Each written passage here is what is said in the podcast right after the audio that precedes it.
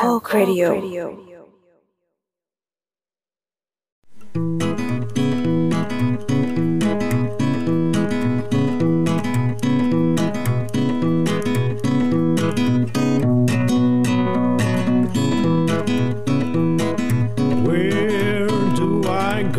สวัสดีครับ สวัสดีค่ะ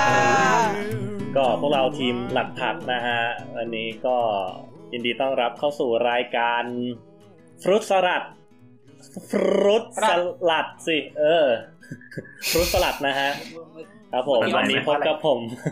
ไอซ์ฮะไบรท์ครับโอครับ เออค่ะ เย่ก็อืมนั่นแหละครับฟุตสลัดอะคือรายการอะไรคะ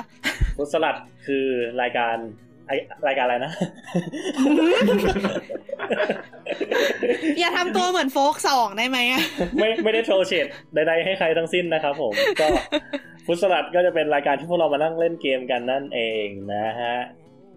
ซึ่งในวันนี้พวกเราก็จะมาเล่นเกมที่ชื่อว่า ว่า ว่า ว่ากูรอคนพี่ตอบอยู่โฟกตอบที่จำไม่ได้ได้ไหมคะแป๊บนึงนะคำถามนี้เออเอออยากให้พี่โฟกตอบพี่โฟกตอบได้ไหมคะว่าเรากำลังเล่นเกมชื่ออะไรอ๋อ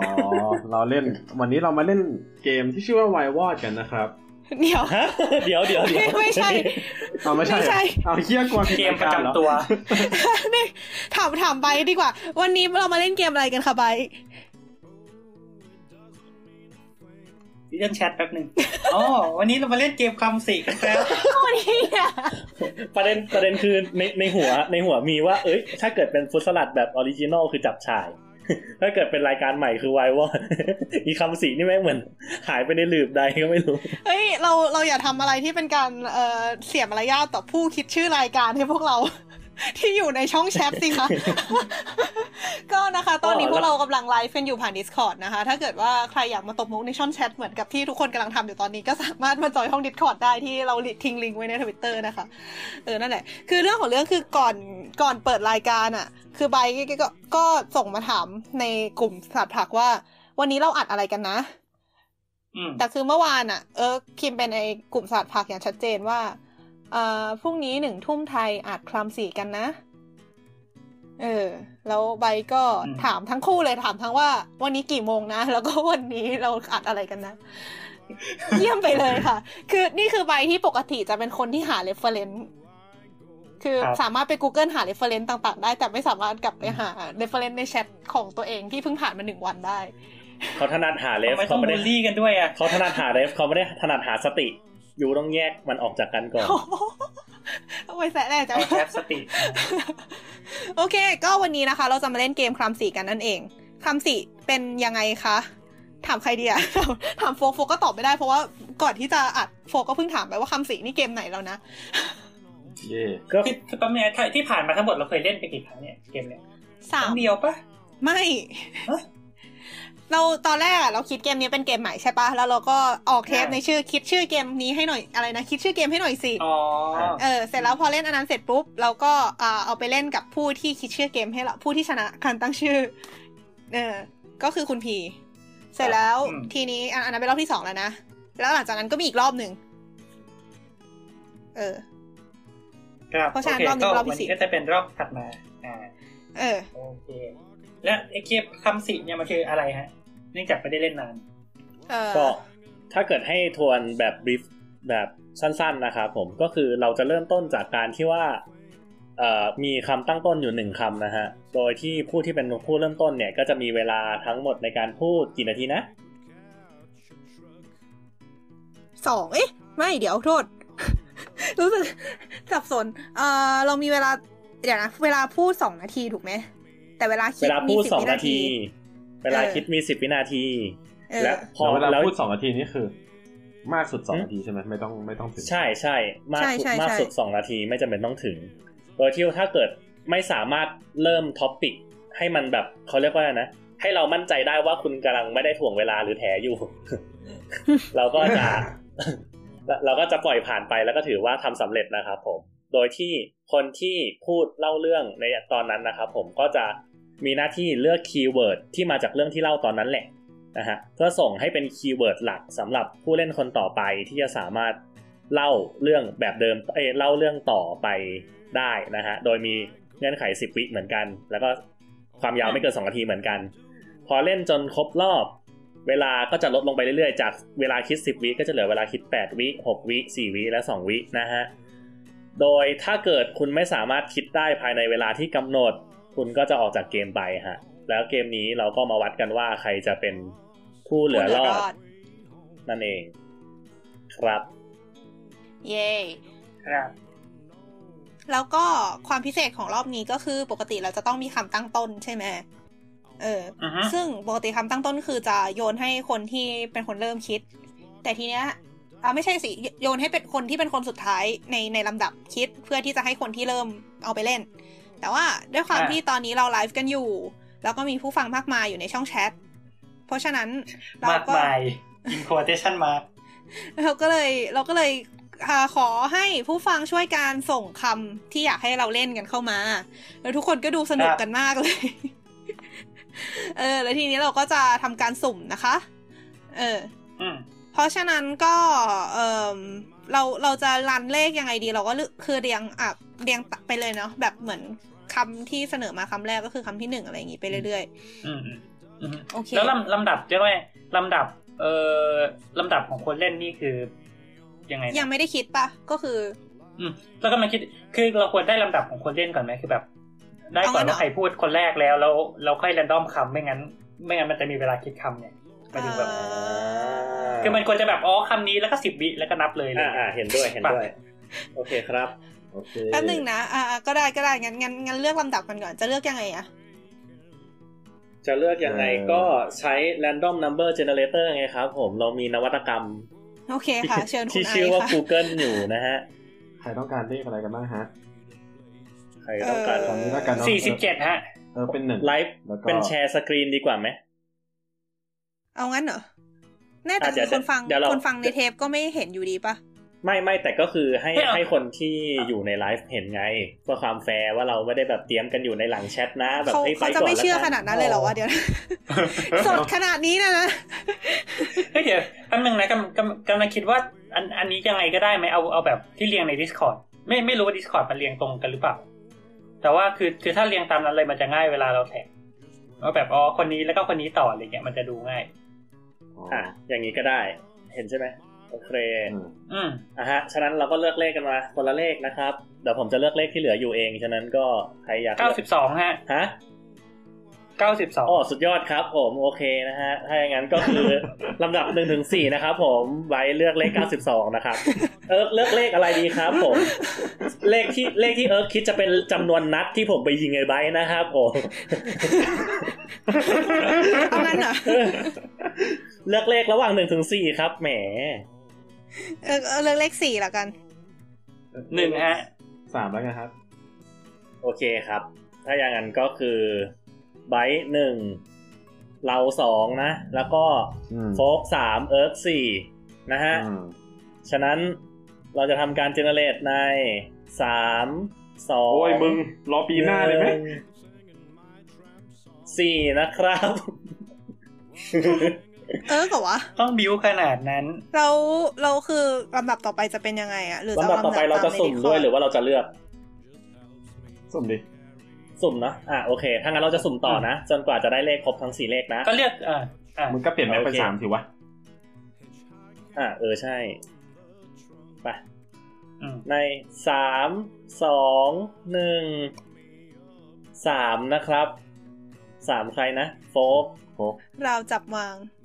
โอเคครับ แล้วก็เป็นสุ่มระหว่างเออหนึ่งแล้วในก็โฟสักอะฮะอะฮะต่อไปก็สุ่มระหว่างหนึ่งกดเถอะบสงกดเถอะไม่ต้องนับละเออเออหนึ่งดินะครับอืดอ่ามากโอเคไบร์ทนะครับ แล้วก็ไอซ์เป็นคนสุดท้ายนะฮะ เป็นเอิร์กโฟกไบรไอซ์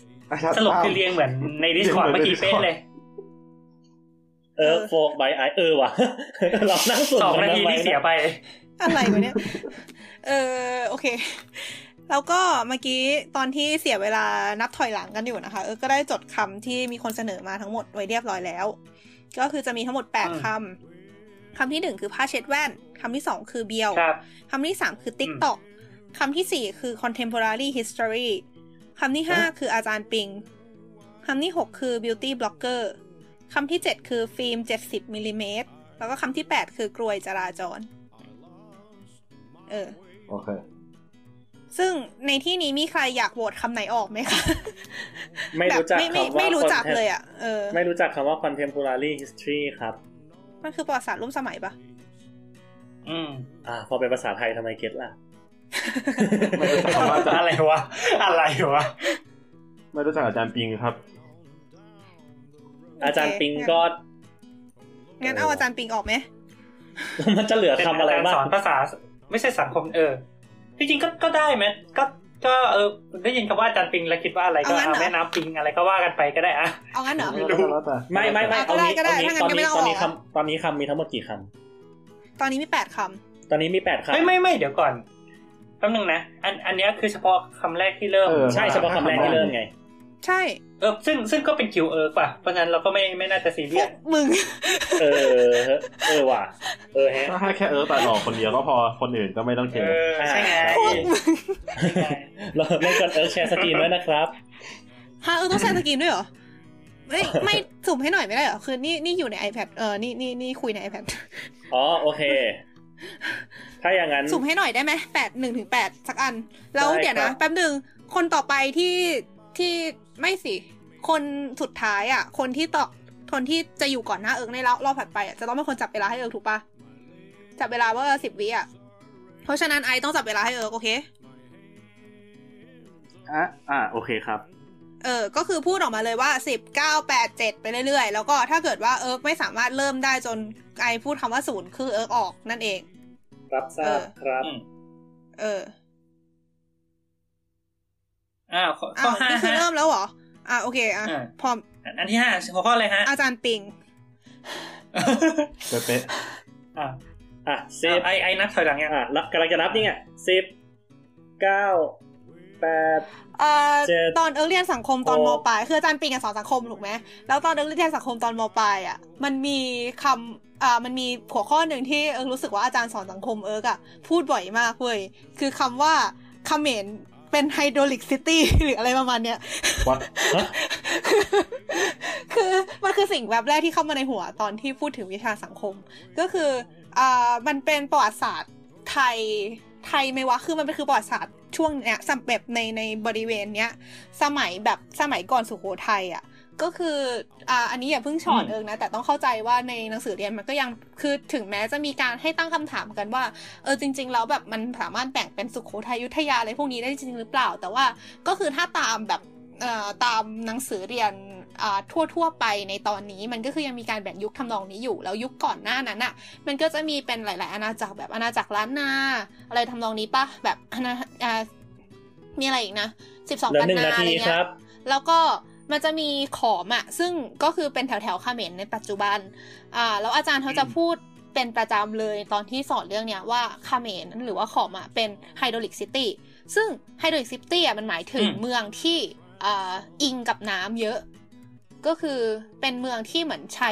ระบบน้ำต่างๆ ในการดำรงชีวิต เพราะฉะนั้นอ่าการมันก็เลยมีจุดเด่นว่าแบบในบริเวณนั้นมีการทำการประปาอะไรทำนองเนี้ยเยอะสามสิบวิครับ นั่นเองจบอะอะทำสปา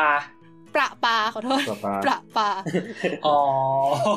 อะไรวะเออพูดผิดใช่ไหมอาณาจักรเขมรทำสปาเออขอโทษครับสรุปในระยะเวลาหนึ่งนาทีครึ่งที่ผ่านมานะครับผมได้เนื้อหาว่าเขมรเป็นไฮโดรเขลิกมรซิเป็นไฮโดรลิตcity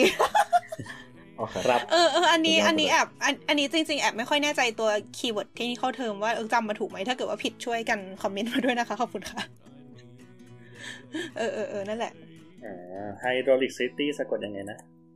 hydraulic แบบระบบ hydraulic ป่ะไอไอ hydro ไอไอขับเคลื่อนด้วยน้ำอย่างนี้หรือเปล่า hydraulic ใช่ไหมเออเอออืมใช่ไหมอืมจะว่าไปพอพูดถึง hydraulic city แล้วก็นึกถึงตอนเด็กๆ เราจะชอบมันจะชอบมีคำถามเราประมาณแบบว่า ประเทศใดในภูมิภาคอาเซียนไม่มีพื้นที่ติดทะเล อ่าอ่าอ่าอะไรอย่างเงี้ยเออ เป็นคำถามแบบคลาสสิกคลาสสิกอืมอืมตอบว่าตอบว่าอะไรอะเออตอบว่าลาวปะลาวใช่ไหม ลาวแหละอืมอันนี้จำได้จำได้ได้ไงไม่รู้ เป็นเป็นความรู้ที่แบบของรอบตัวที่แท้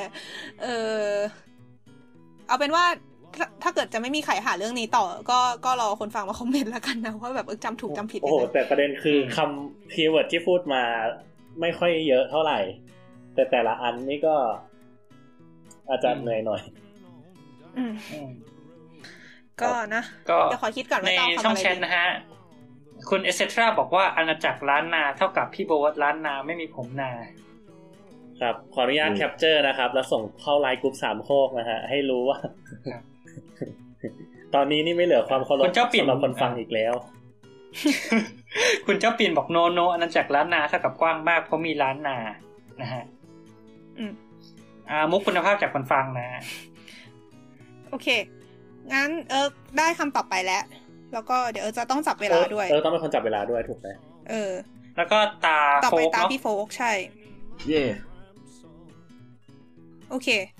ทีนี้เออจะพูดแล้วก็จะจับเวลาสิบปีนะคะคำที่เราจะโยนให้พี่โฟกก็คือคำว่า ล้านนาสิบเก้าแปดเจ็ดหกห้าสี่สามสองหนึ่งพูดถึงศูเนี่ยนย์ถ้าเกิดสมมติว่า ร้านนานี่พี่มันก็อยู่โฟเหนือๆถูกไหมพี่โฟกเดี๋ต้ยอวงดิพูดก่อนหนูพูดว่าศูนย์อะรอรอรอโทษโทษเออเฮ้ยไอ้เหี้ยไม่นับรอบแรกนี่ พี่เล่นมากี่รอบแล้วถามจริงหนึ่งใช่ไหมโอเคโอเคโอเคพูดไปเถอะพูดไปเถอะอะเร็วเร็วเร็วเร็วอ่าพูดไปพูดร้านไปนานี่มันอยู่แถบแถบทางเหนือถูกไหมถ้าเกิดเข้าใจไม่ผิดใช่แบบเชียงใหม่อะไรอย่างงี้ แสดงว่าใช่ถ้าเกิดเราไปอยู่แถวนั้นเนี่ยเราก็จะรวยถูกไหม ฮะเราจะมีเงินล้านนาครับ อ่าอ่าอ่าพูดต่อไป อันนี้คือมุกควายที่เราจะใช้เปิดเรื่องนี้นะฮะแล้วเราก็ไม่รู้ว่าจะไปทางไหนต่อเลย เออทางเหนือเราก็มีเชียงใหม่เนาะเชียงใหม่นี่เป็นที่ที่ผมเคยไปมาหลายรอบ แล้วก็ รู้สึกว่ากูทำที่อะไรของกูอยู่ ยอมไหมยอมไหมแพ้ได้ไหมอะยอมไหมปรับแพ้ได้ไหมอะจริงๆนะไม่โอเคอะสงสารนะคือคือเอาจริงอะที่ที่ที่พี่โฟกพูดจงใจพูดตอนจะหมดเวลาอันนี้คือรู้เพราะรอบที่แล้วพี่โฟกก็ทำแล้วหนูก็หนูคิดว่าหนูพูดชัดเจนไปแล้วว่าต้องพูดก่อนคำว่าศูนย์เพราะว่าหนูรู้ว่าพี่โฟกจะทำแต่พี่โฟกก็เอ้ยไม่มัฟังนหหลายนูปีมันหลายปีแล้วอย่าอย่าบุลลี่บุลลี่ไม่ได้ ใช่คือรอบแรกที่เราเล่นกันนะพี่โฟกใช้เทคนิคนี้แล้วก็เราก็คุยกันว่าแบบนี้มันแอบไม่โอเคนิดนึงก็เลยคิดว่าให้พูดหลังคำไอ้พูดก่อนคำว่าศูนย์ดีกว่าอ่าแล้วก็จำได้ลางยังอุตส่าห์จะๆประเด็นคือเทปเก่าๆเราไม่ค่อยจำเราจำแค่ว่าเราชนะแล้วเราก็จบไป ครับไม่ได้จำดีเทลขนาดนั้นปรับแพ้ได้ไหมอะ นี่กูแพ้ได้รอบแรกเลยใช่ไหมคือก็รู้สึกว่ามันก็ไม่ค่อยโอเคในฐานะ แบบมันมันก็ทำแบบเป็นการอินเตอร์เทนอะไรอย่างงี้นะแต่แบบมิชชั่นเอาเอางี้ไหมมิชชั่นชิวแพรอนุโลมให้กิคำคำใหม่ไหมอ่าก็ได้ก็ได้ก็ได้ เออพี่โฟคะพูดก่อนตอนนี้เกิดการไลฟ์ออดขึ้นในช่องแชทนะครับ พูดก่อนคำพูดก่อนหนูพูดคำว่าศูนย์โอเคไหมโอเค เอออ่าคำใหม่แล้วก็อ่าเฮ้โอเคโอเคโอเคงั้นก็อีกคำหนึ่งก็คือคำว่า ประปาสิบแล้วป้าเก้าแปดเจ็ดหกห้าสี่สามสองโอเค การประปาเนี่ยศูนย์มันก็เป็นเรื่องที่สำคัญกับ เอ่อเขาเรียกว่าอะไรวะ อารยธรรมใดๆเนาะคือ เราก็เห็นว่ามันเป็นสิ่งที่มีในทุกทุกๆอ่าอารยธรรม ตั้งแต่แบบเมโสโปเตเมีย มาเรื่อยๆเมโสโปเตเมียนี่ก็แบบอยู่ระหว่างสองแม่น้ำก็เราจะเห็นว่าชีวิตคนเนี่ยยึดกับแม่น้ำมาก ผมก็เลยกำลังสงสัยอยู่ว่าตอนที่พูดเมื่อกี้ที่บอกว่าเอ่อเขมรเป็น hydraulic city ใช่ไหม ก็เลยกำลังงงว่าแบบเขมรมันพิเศษตรงไหนวะ คือโครงสร้างทุกอย่างแบบ อย่างเขมรมันจะมีแบบขุดคลองขุดบ่อน้ำอะไรพวกนี้ใช่ปะซึ่งมองว่ามันไม่ได้เป็น feature ที่เขมรมีอย่างเดียวอะคือทุกอารยธรรมก่อนหน้านั้น และทุกอารยธรรมที่หลังจากนั้น แม่งก็มีอะไรคล้ายๆอย่างนี้ แล้วทำไมถึงมีประโยคว่าเขมรเป็น hydraulic city คืออืมนี่คือสิ่งนี่คือความคิดที่มีในระหว่างคำ การสุนทรพจน์ของเอิร์กเมื่อสักครู่นี้ สุนทรพจน์ โอเค ครับ เราจบไปในแค่นี้ ฮะ เหมือนแบบเหมือนเหมือนเถียงกันอยู่เฉยๆ เราจัดเราเปลี่ยนไปจัดเหหมืลัอกนผักดีนะ เบตเอาวะ ยินดีต้อนรับทุกท่านเข้าสู่รายการสลัดผักดีเบตนะครับผมรายการที่เราใส่แบบแอดฮอกเพราะเราเริ่มกำลังสงสัยนะครับว่าเรากำลังเล่นเกมอะไรกันอยู่ทำไมมึงถึงคุยกัน เราตั้งใจจะออกทะเลกันไม่ใช่หรู้รือว่ากูต้องไปยังไงไอ้สัส เดี๋ยวนะ คืออันนี้ขอแก้ความเข้าใจผิดนิดนึงคือ คือการที่บอกว่ามันคือ hydraulic city ไม่ได้แปลว่าเมืองอื่นไม่ได้เป็นนะ เออ คือ คือเหมือนแค่ว่าตอนตอนนั้นน่ะ เออเออ คือเหมือนตอนนั้นเรียนเรื่องแบบบริเวณอาณาจักรในแถวๆนี้อยู่ เพราะฉะนั้นก็เลยพูดถึงในแง่นี้เฉยๆอะไรเงี้ย เออ ไม่แต่แบบรัฐรัฐไทยไม่มีอย่างนั้นเหรอ ก็ถ้าเทียบในเวลาเดียวกันก็เข้าใจว่าไม่มีมันเหมือนกับเหมือนจริงเหรอไม่ไม่ก้าวหน้าคือคือเข้าเข้าเลยทำนองเนี้ย นั่นคือคือเข้าเข้าเข้าใจประเด็นโฟกในแง่ว่า แบบ คืออารยธรรมแทบทุกที่มันก็ผุดมาจากน้ำอยู่แล้วอะไรเงี้ยเอออ่าไอไอการการที่ไฮไลท์ว่าเออเขมรเป็น hydraulic city แปลว่าอยุธยาไม่เป็น hydraulic city เลยหรืออะไรเงี้ยไม่แต่เขมรกับอยุธยามันคนละช่วงเวลากันเลยไง แบบเขาเรียกว่าเข้าใจแบบเขมรมันมาก่อนการอะไรทำนองเนี้ยโอเค แต่ว่าถ้าอย่างนั้นมันก็มีอย่างอื่นที่มาก่อนเขมรและมีอย่างนี้แล้วอะมี อ่าก็ใช่โครงสร้างอ่าเอเอ้ยนั่นก็แต่แต่ก็ไม่แต่เถียงแต่อันนี้แต่อันนี้โฟกก็มีพอยนะว่าแบบเฮ้ยถ้าเกิดแบบไฮไลท์ว่าแบบเหมือนอารมณ์ประมาณแบบว่าเราบอกว่า คนคนนี้เป็นอะไรสักอย่างอะแปลว่ามันต้องมันแปลว่ามันควรจะเป็นแบบ special อะไรสักอย่างถูกป่ะเราถึงจะ mention มันขึ้นมา ไม่งั้นเนี่ยก็เห็นคือไหมแบบกูมีพอยต์ไอ้สัตว์มันตัดพอกูไม่ไม่ไม่ประเด็นคือประเด็นคือ calm down dude calm down calm down calm calm แค่จะบอกเฉยๆว่า แค่จะบอกเฉยๆว่า แบบที่โฟกพูดก็มีพอยต์แต่ในขณะเดียวกัน มันก็ไม่ได้ใช้ได้กับทุกเรื่องอะไอการที่แบบว่า อารมณ์เหมือนแบบสมมติว่าถ้าเกิดเราบอกว่าเขาเรียกว่าอะไรนะรู้ไหมว่าถ้าแบบไอ้มาปสระเต็ปนี้คือจะแซะอะไรสักอย่างนะคะทุกคน ประเทศไทยอยู่ในทวีปเอเชียอย่างเงี้ย เออ มันไม่ได้หมายความว่าแบบเฮ้ยมันเป็นประเทศเดียวที่อยู่ในเอเชียปะวะ อ่าก็ก็ถูกเนาะอืมเออ ก็เลยรู้สึกว่าแบบที่มึงเรสขึ้นมา มันก็เหมือนจะมีสาระแต่ก็ไม่แค่นั้นเองไม่มีอะไรใช่แต่แบบอันนี้คือในความสำคัญใช่ไหมอืมคือมันก็พูดยากไงคือเราไม่รู้ว่าแบบแบบอาจารย์ในห้องเขาสอนยังไงในบริบทไหนสักเท่าไหร่อืมเออเออเออคือถ้าฟังจากเออก็อาจอาจจะต้องอาจจะต้องย้อนเวลากลับไปฟัง ใช่ ซึ่งมันก็ผ่านมาอืมเออ ห้าปีหกหลายปีดีดักแล้วแล้วมันก็ะเป็นเรื่องที่ไม่ควรจะย้อนกลับไปฟัง เหมือนที่เราเรียนเรื่องลำดับและอนุกรมแล้วก็ไม่ควรจะย้อนกลับไปเรียนใหม่นะไม่ไม่ไม่แต่เอาจริงค่าบสังคมมันสนุกนะเว้ยหมายถึงแบบค่าบสังคมที่เออเคยเรียนมาจำได้มันสนุกมากเออก็รู้สึกว่าอยากย้อนกลับไปเรียนใหม่เหมือนกัน แต่ก็จริงจริงก็จริงก็ก็รู้สึกว่า อืมเออเออไม่แต่ว่าอะแป๊บนึงอันนี้คือแบบเป็นถ้าเกิดให้ลองแบบเดาว่าแบบกำลังพูดถึงเรื่องอะไรอยู่อะมันจะมีเรื่องอะไรที่ทำให้แบบอยู่ดีๆประโยคนี้มันโพ่งขึ้นมาได้ ไม่มันก็คือเป็นการเรียนว่าตอนสมัยนั้นมีอาณาจักรอะไรบ้าง แล้วจุดเด่นของแต่ละอาณาจักรมีอะไรมีวัฒนมีนวัตกรรมยังไงเลยทำนองนี้เฉยๆเว้ยอืมจริงๆไม่คือคือถ้าโอเคคืออยู่กับน้ำเฉยๆมันเราว่ามันไม่แปลกแต่ถ้าถึงขนาดมีระบบประปาได้อันเนี้ย อันเนี้ยน่าจะ advance ระดับหนึ่งเพราะเราก็ไม่เคยได้ยินว่าอยุธยามีระบบประปา จริงๆอยุธยามีปะที่มันต้องมีดีวะเไม่งั้นมีมันมีจะมีคือไม่ไม่เราเคยคุยกับแม่บีมไปในโจรสลัดเทปอ่าลบบุรีอะ อ่าเออ ก็คือเป็นอันนั้นคือฝรั่งมาสร้างให้ปะจำไม่ได้ฝรั่งมาสร้างให้หรือเปล่า แต่ว่ามันเป็นการใช้ระดับความสูงของแผ่นดินเพื่อการปั๊มน้ำอืมถ้าสร้างให้ไม่น่าจะเป็นฝรั่งนะน่าจะเป็นจีน เพราะว่าก็สร้างให้โอเคคำต่อไปฮะ กูปิดไมค์เองก็ได้บ๊ายบายครับ ต่อไปโฟกก็จะต้องคิดทำให้ไบร์ท คำถามคำหนึ่คืงอจากผมที่พูดอะไรและมาโฟวะกเมื่อกี้ใช่ไหมและโฟกจะฟังหนูก่อนนะ โฟกต้องจับเวลาให้ไบร์ทด้วยนะ โอเค โฟกต้องเป็นคนพูดอ่า10วิแล้วก็สองนาทีเอเนอะอใช่ใช่ โอเค อะแล้วหนึ่งนะ ครับ โอเคแล้วโฟกก็ต้องกอเทปกลับไปฟังนะครับ ว่าโฟกบูชิดอะไรมาเมื่อกี้คำที่เราจะส่งให้ใบนะครับ เป็นคำเดียวที่ผมจำได้ถึงตอนนี้นะครับ คือคำว่าสุนทรพจน์ครับสิบครับเก้าแปดเจ็ด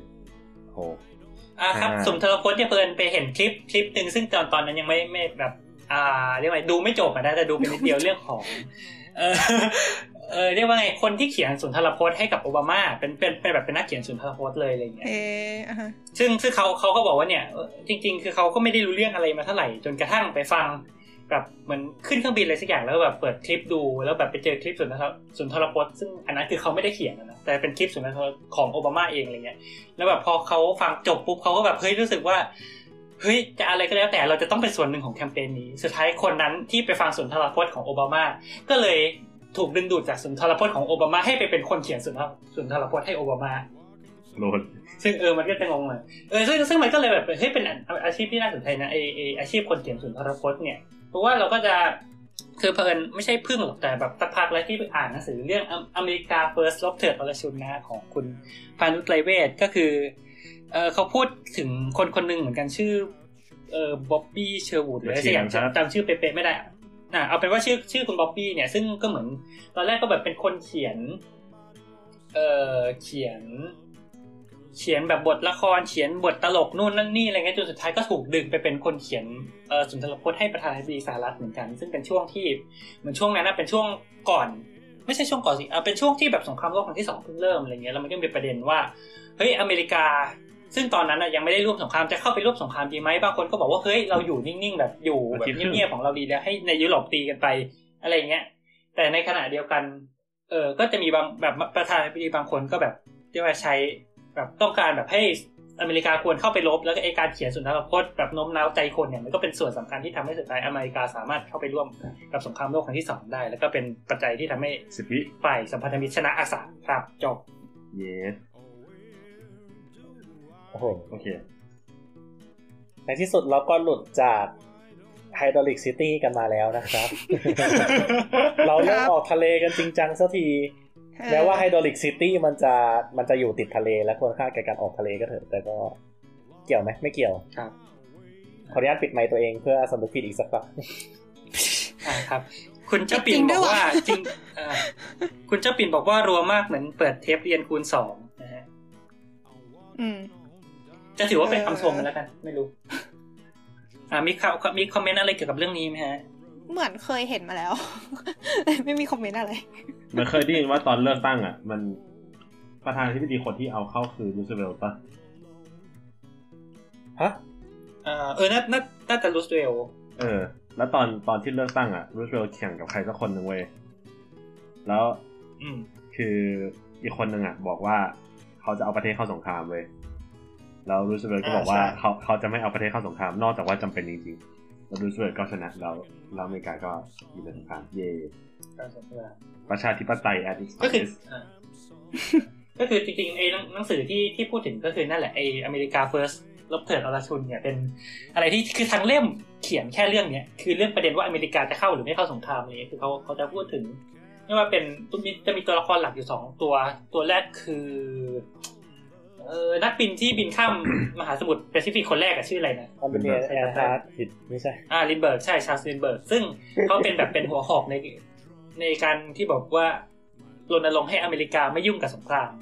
ในขณะที่อีกคนก็คือคุณบ๊อบบี้เนี่ย ที่เป็นนั่นแหละที่เป็นเออเป็นไม่แน่ใจเป็นนักแสดงด้วยไหมแล้วแบบเป็นคนเขียนบทเป็นอะไรเงี้ยที่เป็นหัวหอกอีกฝั่งหนึ่ง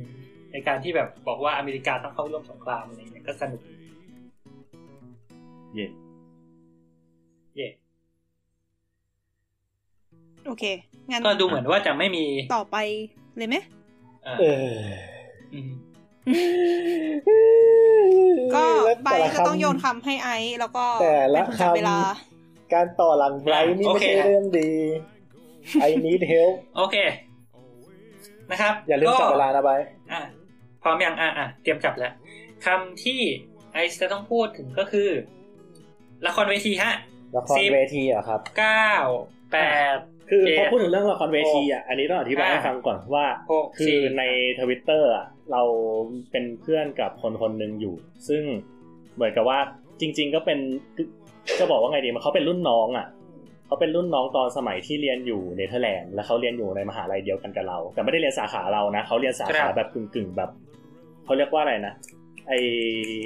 อาร์ตอะไรสักอย่างอะจำชื่อไม่ได้ ที่แบบชื่อมันจะเว่นๆหน่อย ครับครับนะฮะซึ่งเขาว่าจะเป็นแฟนคลับแบบเป็นแฟนคลับจ๋าเกี่ยวกับละครเวทีมากๆเว้ยอือฮึและทีเนี้ย ก็เลยเหมือนกับว่าวันหนึ่งอะไปเจอสตอรี่นางอะฮะที่แบบว่าแชร์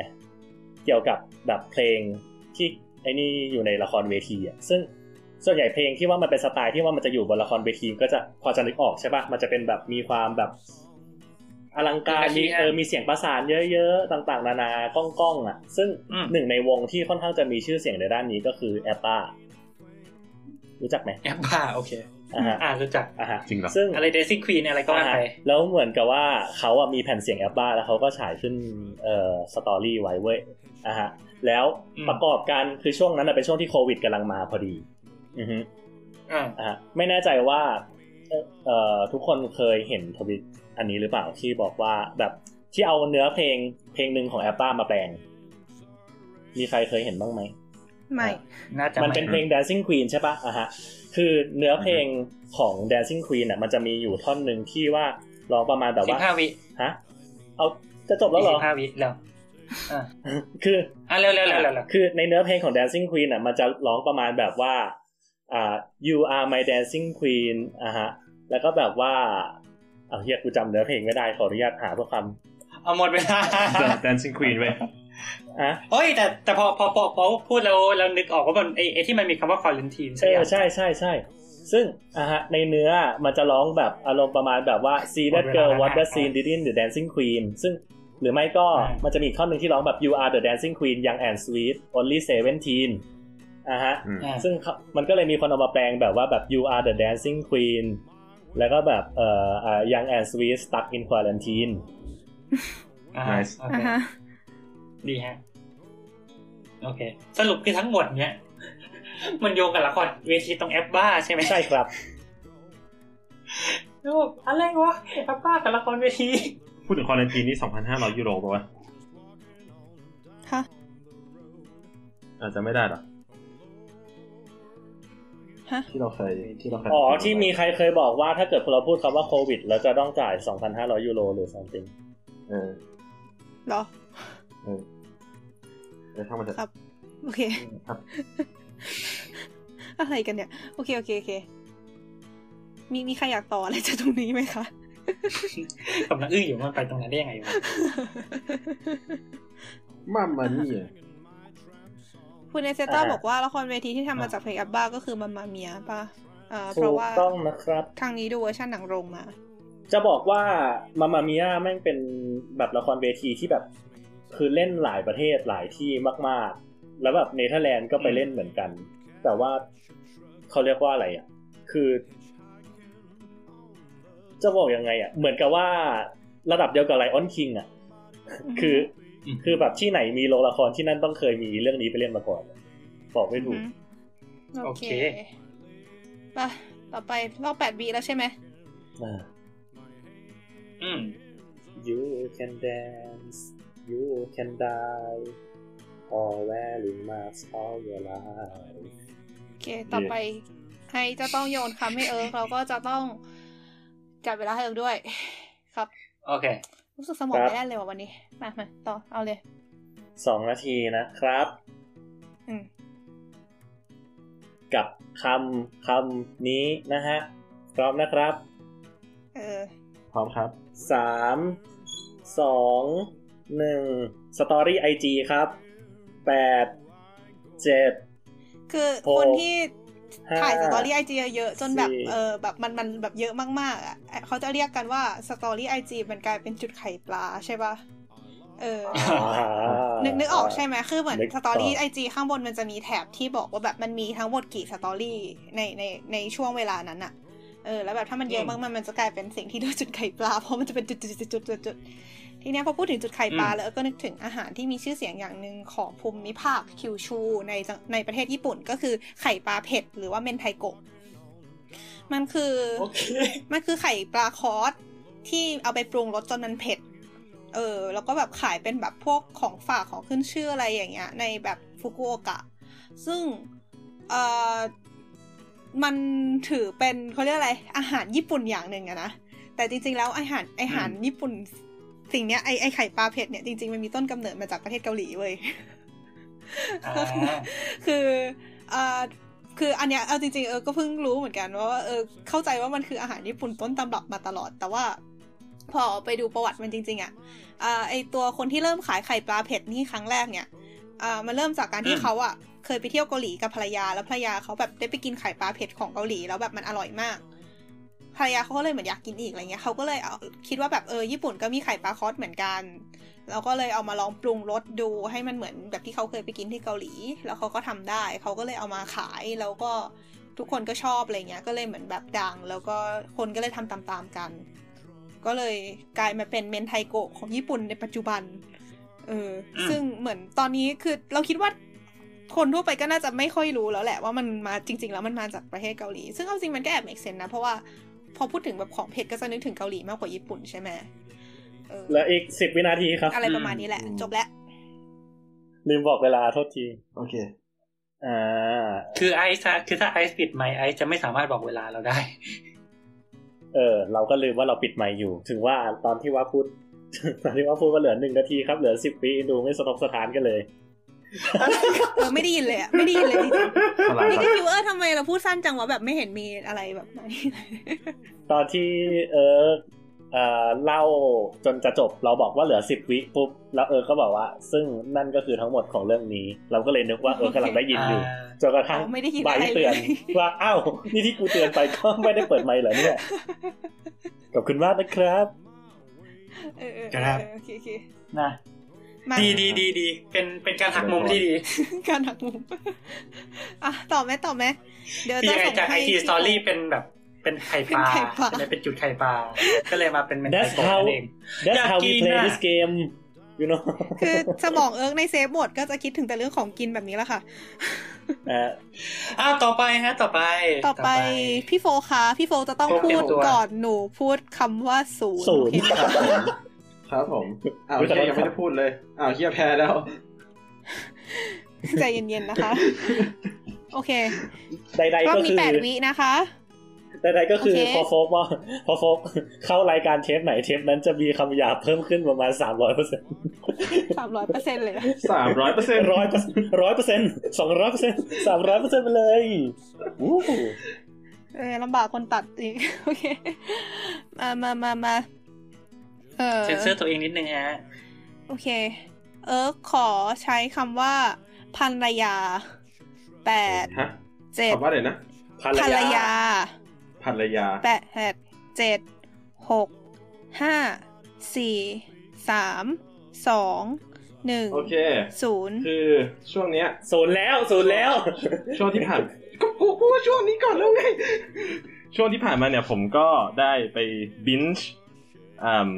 คืออะไรวะซีรีส์ใน YouTube นะครับบินช์คือ binge แบบดู B I N G E Bing ดูแบบคืออะไรอะดูดูซีรีส์แบบเราบาดูทั้งวันทั้งคืนดูแบบ คือติดนั่นเอง เออเออประมาณนั้นนะ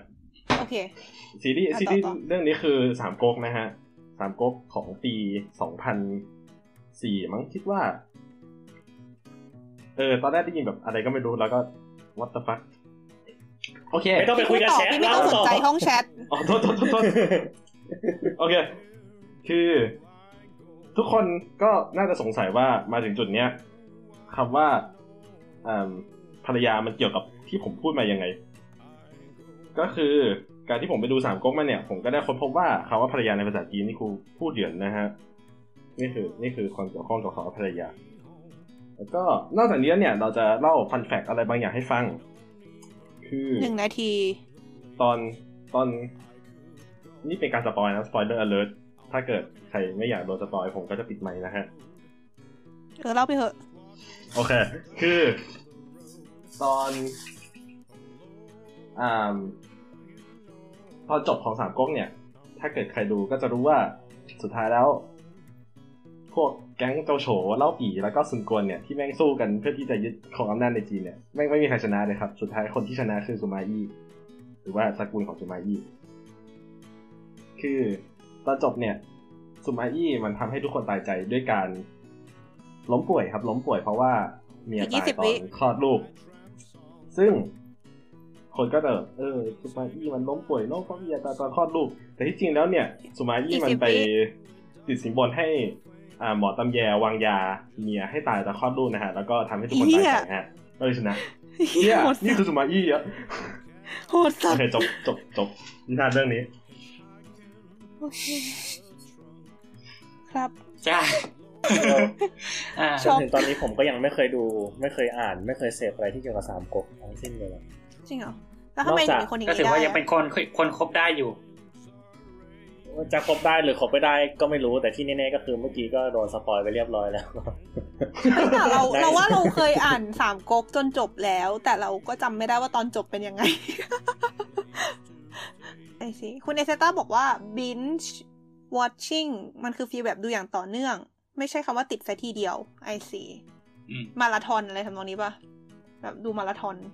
อืมอืมประมาณนั้น อืมโอเคค่ะ เข้าใจแหละเออเออเออ แต่โอเคไม่ใช่ไม่กินไม่นอนอะกูยังทำให้คิดและนอนอยู่โอเคว่าแต่สิ่งนี้ไม่ได้แต่แต่ทำพร้อมกับการดู ว่าแต่สงสัยอยู่นิดนึงว่าแบบไอ้ระหว่างต้องถามเอิร์กสินะว่าแบบระหว่างซูมายี่กับโออิชินี่มันต่างกันยังไงฮะนะครับกับอันนั้นมันอูมายี่ปิดไมค์ได้ไหมอะ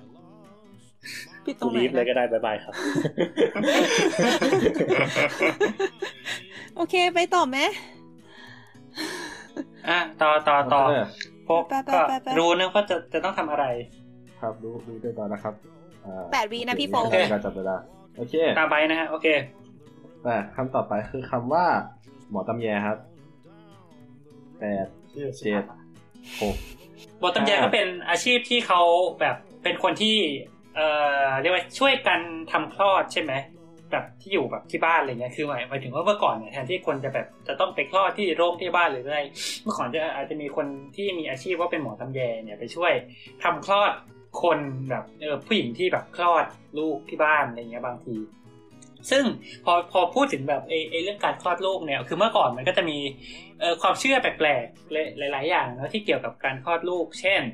เออเรื่องของว่าแบบเอ้ย เรื่องว่าจะดูลูกชายลูกหญิง หรืออะไรอย่างนี้จะต้องดูการก้าวเท้าออกจากบ้านหรืออะไรเงี้ย ซึ่งซึ่งมันมันก็เป็นความน่าสนใจว่าในยุคที่วิทยาศาสตร์หรือวิทยาการตะวันตกยังไม่เจริญเนี่ย มันก็จะมีเรียกว่าส,สังคมสมัยก่อนก็จะมีวิธีการทำความเข้าใจเรียกว่าไง process การทำอะไรบางอย่าง หรือว่าเรื่องของสุขภาพเรื่องอะไรเงี้ยในวิธีที่เราก็ไม่รู้ว่าในทาง เรียกว่าไงในทางวิทยาศาสตร์มันอาจจะไม่จริงอะไรเงี้ย สมมติพอพูดถึงการก้าวเท้าออกจากบ้านเนี่ย คือสมมติหนึ่งคือเราระยะเราจำไม่ได้นะว่า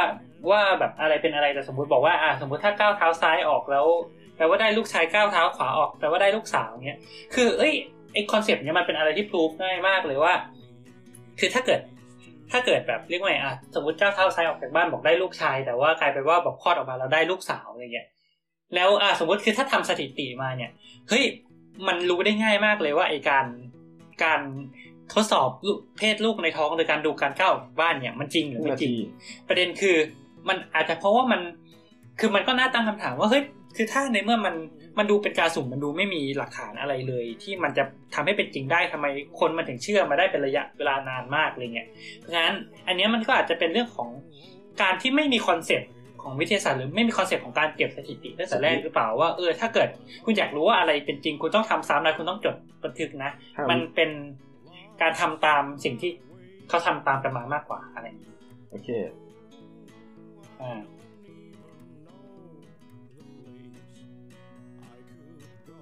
จบก็ครับเราน่าจะเราจำถูกไหมวะไอไอไอไอเรื่องไอเรื่องความเชื่อว่าก้าวเท้าซ้ายก้าวเท้าขวาเนี่ยเหมือนเคยได้ยินนะ แต่แต่แต่ไม่รู้ว่ามีใครเทคอิทซีเรียสขนาดนั้นไหมอะอืมสิ่งเดียวที่เคยได้ยินเกี่ยวกับการก้าวคือการก้าวเจ็ดก้าวก็นะจ้ะโอเค ถ้าไม่มีอะไรก็ไปต่อกันเถอะทุกคนอะคุณเอสเซทราบอกว่า อ้าวมัวแต่เล่นมุกไม่ทันฟังอะไรเลยอะครับผมเราจะให้ใบเล่าใหม่ในอีกสองนาทีนะครับผมเริ่มจากเวลา ไม่ได้เลยเว้ยเจ โอ้อันนี้ซื้อครับ สิ่งเดียวที่ได้ยินเกี่ยวกับการก้าวคือเกรสอืมสำหรับใครที่ไม่เก็ตนะครับคุณผเอมสเซทราเช่นเดียวกันเกรสการก้าวด้วยเสียงก้าวนะครับผมเป็น เป็นดาราน่ะ โอเค ไปต่อกันเถอะค่ะครับอะต่อไปใบต้องโยนให้ไอซ์ถูกไหมอืมโอเคเอาจริงจัเมื่ดอกี้นี้แทบไม่ได้ pay attention เลยอะ ตายแล้ว ไม่รู้จะเก่งคำไหนเลย ก็บอกแล้วไม่ต้องเก่ง เก่งทำไม เก่งไปก็ไม่ถูก เก่งทำไมอ่านะฮะ เก่งจนจิกหมอนแล้วแปดแปดวิเนาะฮะคำที่คำที่ไอซ์จะได้ก็คือคำว่าก้าวฮะเก้าเหรอครับหนึ่งอะฮะสองทีนี้สามก็ต้องเข้าใจกันก่อนนะครับผมว่าคำว่าห้าก้าวในภาษาไทยหกที่ไบร์ทกำลังเจ็ดสื่อในการเล่าข่าวข่าวที่แล้วเอ้ยในเรื่องที่แล้วนะฮะก็คือกอไก่ไม่โทรทรอาวอแหวนนะครับผมอย่างไรก็ตามมันจะมีคำพ้องเสียงนะฮะที่ อ่านออกเสียงว่าเก้าเหมือนกันนะครับผมก็คือเลขเก้านั่นเองนะฮะซึ่งก็คือกอเอาเก่าไม่โทรเก้าซึ่งถามว่ามันพ้องเสียงทีเดียวไหมแต่ว่าก็ต้องบอกว่ามันไม่ได้พ้องเสียงแบบจริง ๆ นะอะฮะซึ่งอันนี้ก็ต้องเล่ากันก่อนว่า ในส่วนของคำพ้องเสียงอะหลาย ๆ ครั้งอะตามนิยามของแต่ละคนก็ดูเหมือนว่าจะไม่ตรงกันเท่าไหร่เนาะบางคนเขามองว่าถ้าเกิดมันเป็นคำที่แบบ มีการออกเสียงตัวคอนโซแนนต์หรือพยัญชนะอะฮะ กับตัวสระที่ถูกต้องตามหลักการออกเสียงภาษาอังกฤษเขาเรียกว่าอะไรนะอะเอาเป็นว่าเออเดี๋ยวชันเอาเป็นว่า เดี๋ยวจะเดี๋ยวอะไรเดี๋ยววะเดี๋ยวจะมาเติมให้อีกที IPA อะฮะอะฮะสำหรับบางคนอะเขาก็จะถือคำว่าเขาจะถือเอาเสียงพยัญชนะไก่ตัวเสียงสระที่เอื้อนเอ่ยออกมาให้มันเหมือนกันเป๊ะๆถึงจะนับว่าเป็นคำพ้องเสียงอือฮึแต่ในขณะเดียวกันบางคนก็จะคิดว่าถ้าเกิดตัวเสียงพยัญชนะเหมือน และเสียงสระเป็นเสียงที่ ออกคล้ายกันก็จะอนุโลมให้มันเป็นคำที่ถือว่าพ้องเสียงได้เช่นกันอะฮะอย่างไรก็ดีทั้งหมดทั้งมวลไม่ใช่เรื่องที่เราจะมาเล่านะฮะเรื่องที่เราจะมาเล่าก็คือจะกลับมาเป็นคำคำว่าก้าวอีกคำหนึ่งที่ไม่ใช่ก้าวที่ใบเล่านั่นแหละนะฮะพอพูดถึงเลขเก้าทุกท่านนึกถึงอะไรกันบ้างครับ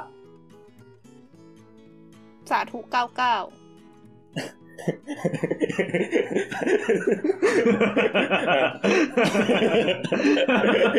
พอ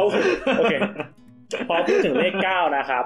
เราก็จะนึกถึงตำแหน่งศูนย์หน้าของทีมฟุตบอลครับผมถ้าเกิดใครติดตามกีฬาฟุตบอลเนี่ย เราก็จะรู้ว่าตำแหน่งกองหน้าของแต่ละทีมเนี่ย ส่วนใหญ่เขาจะใส่หมายเลขเก้าครับ ครับผม เชื่อฉะลืนั้มนลืมดูเวลาสองอะว่าสองแล้วนาทีนะก็รู้สึกว่าไม่นานฉะนั้นโอ้ตัดฉะนั้นตัวซ้ายทีมอะเสียเวลาแล้วหมดล้อเลยเยี่ยขอเล่าต่อได้ไหมเสียดายตรงพาร์ทหัวเราะเอาเลยอยากรู้อยากเล่าไปรู้เถอะเล่าไปเถอะอยากก็รู้คือยากอรู้ตัวคือต้องเข้าใจก่อนว่าแบบ ถามว่าทำไมศูนย์หน้าถึงต้องใส่หมายเลขเก้าเสมอ ก็ต้องท้าความกลับไปว่า เฮ้ย ในสมัยก่อนน่ะ นักเตะไม่ได้เลือกเบอร์อะไรใส่ก็ได้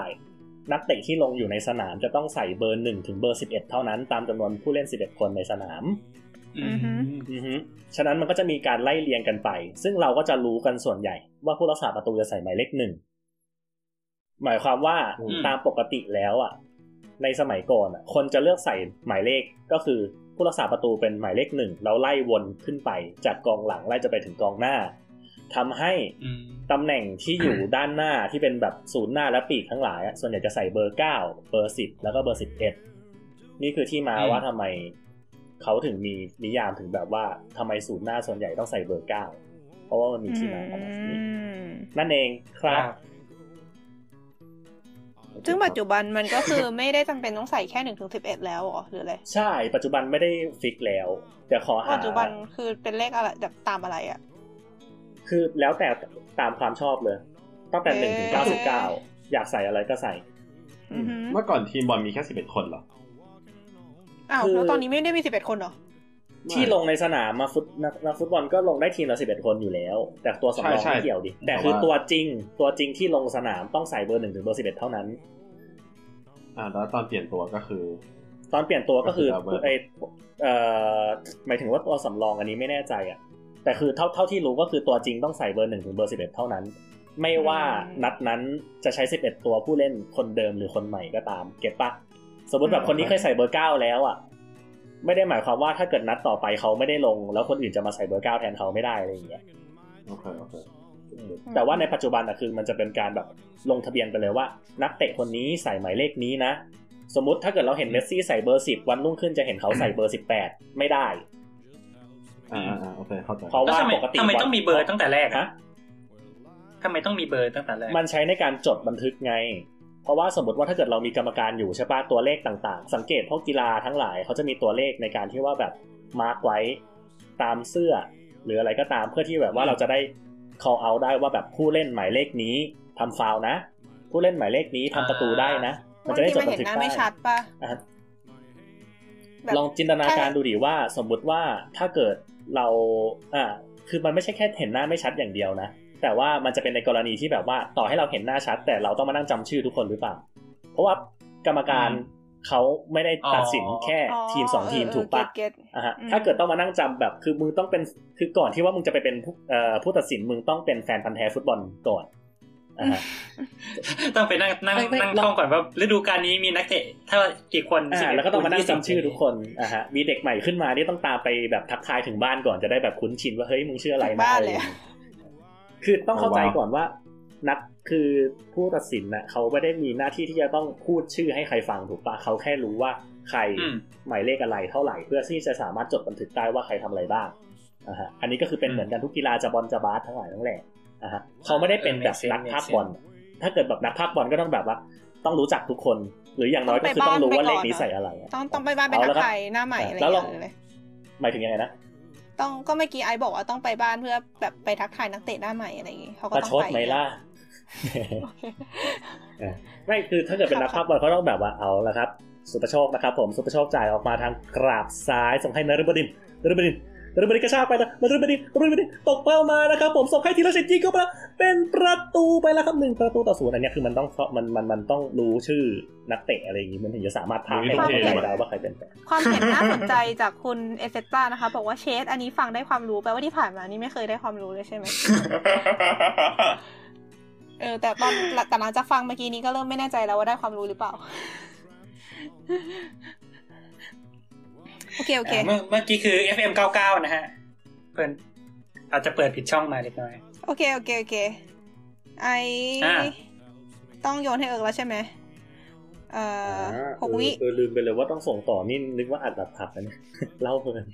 เออเอ้ยเอ้ยไม่นึกนึกว่าอัดนี่นึกว่าอัดจับฉายแบบได้คำผสม อ่า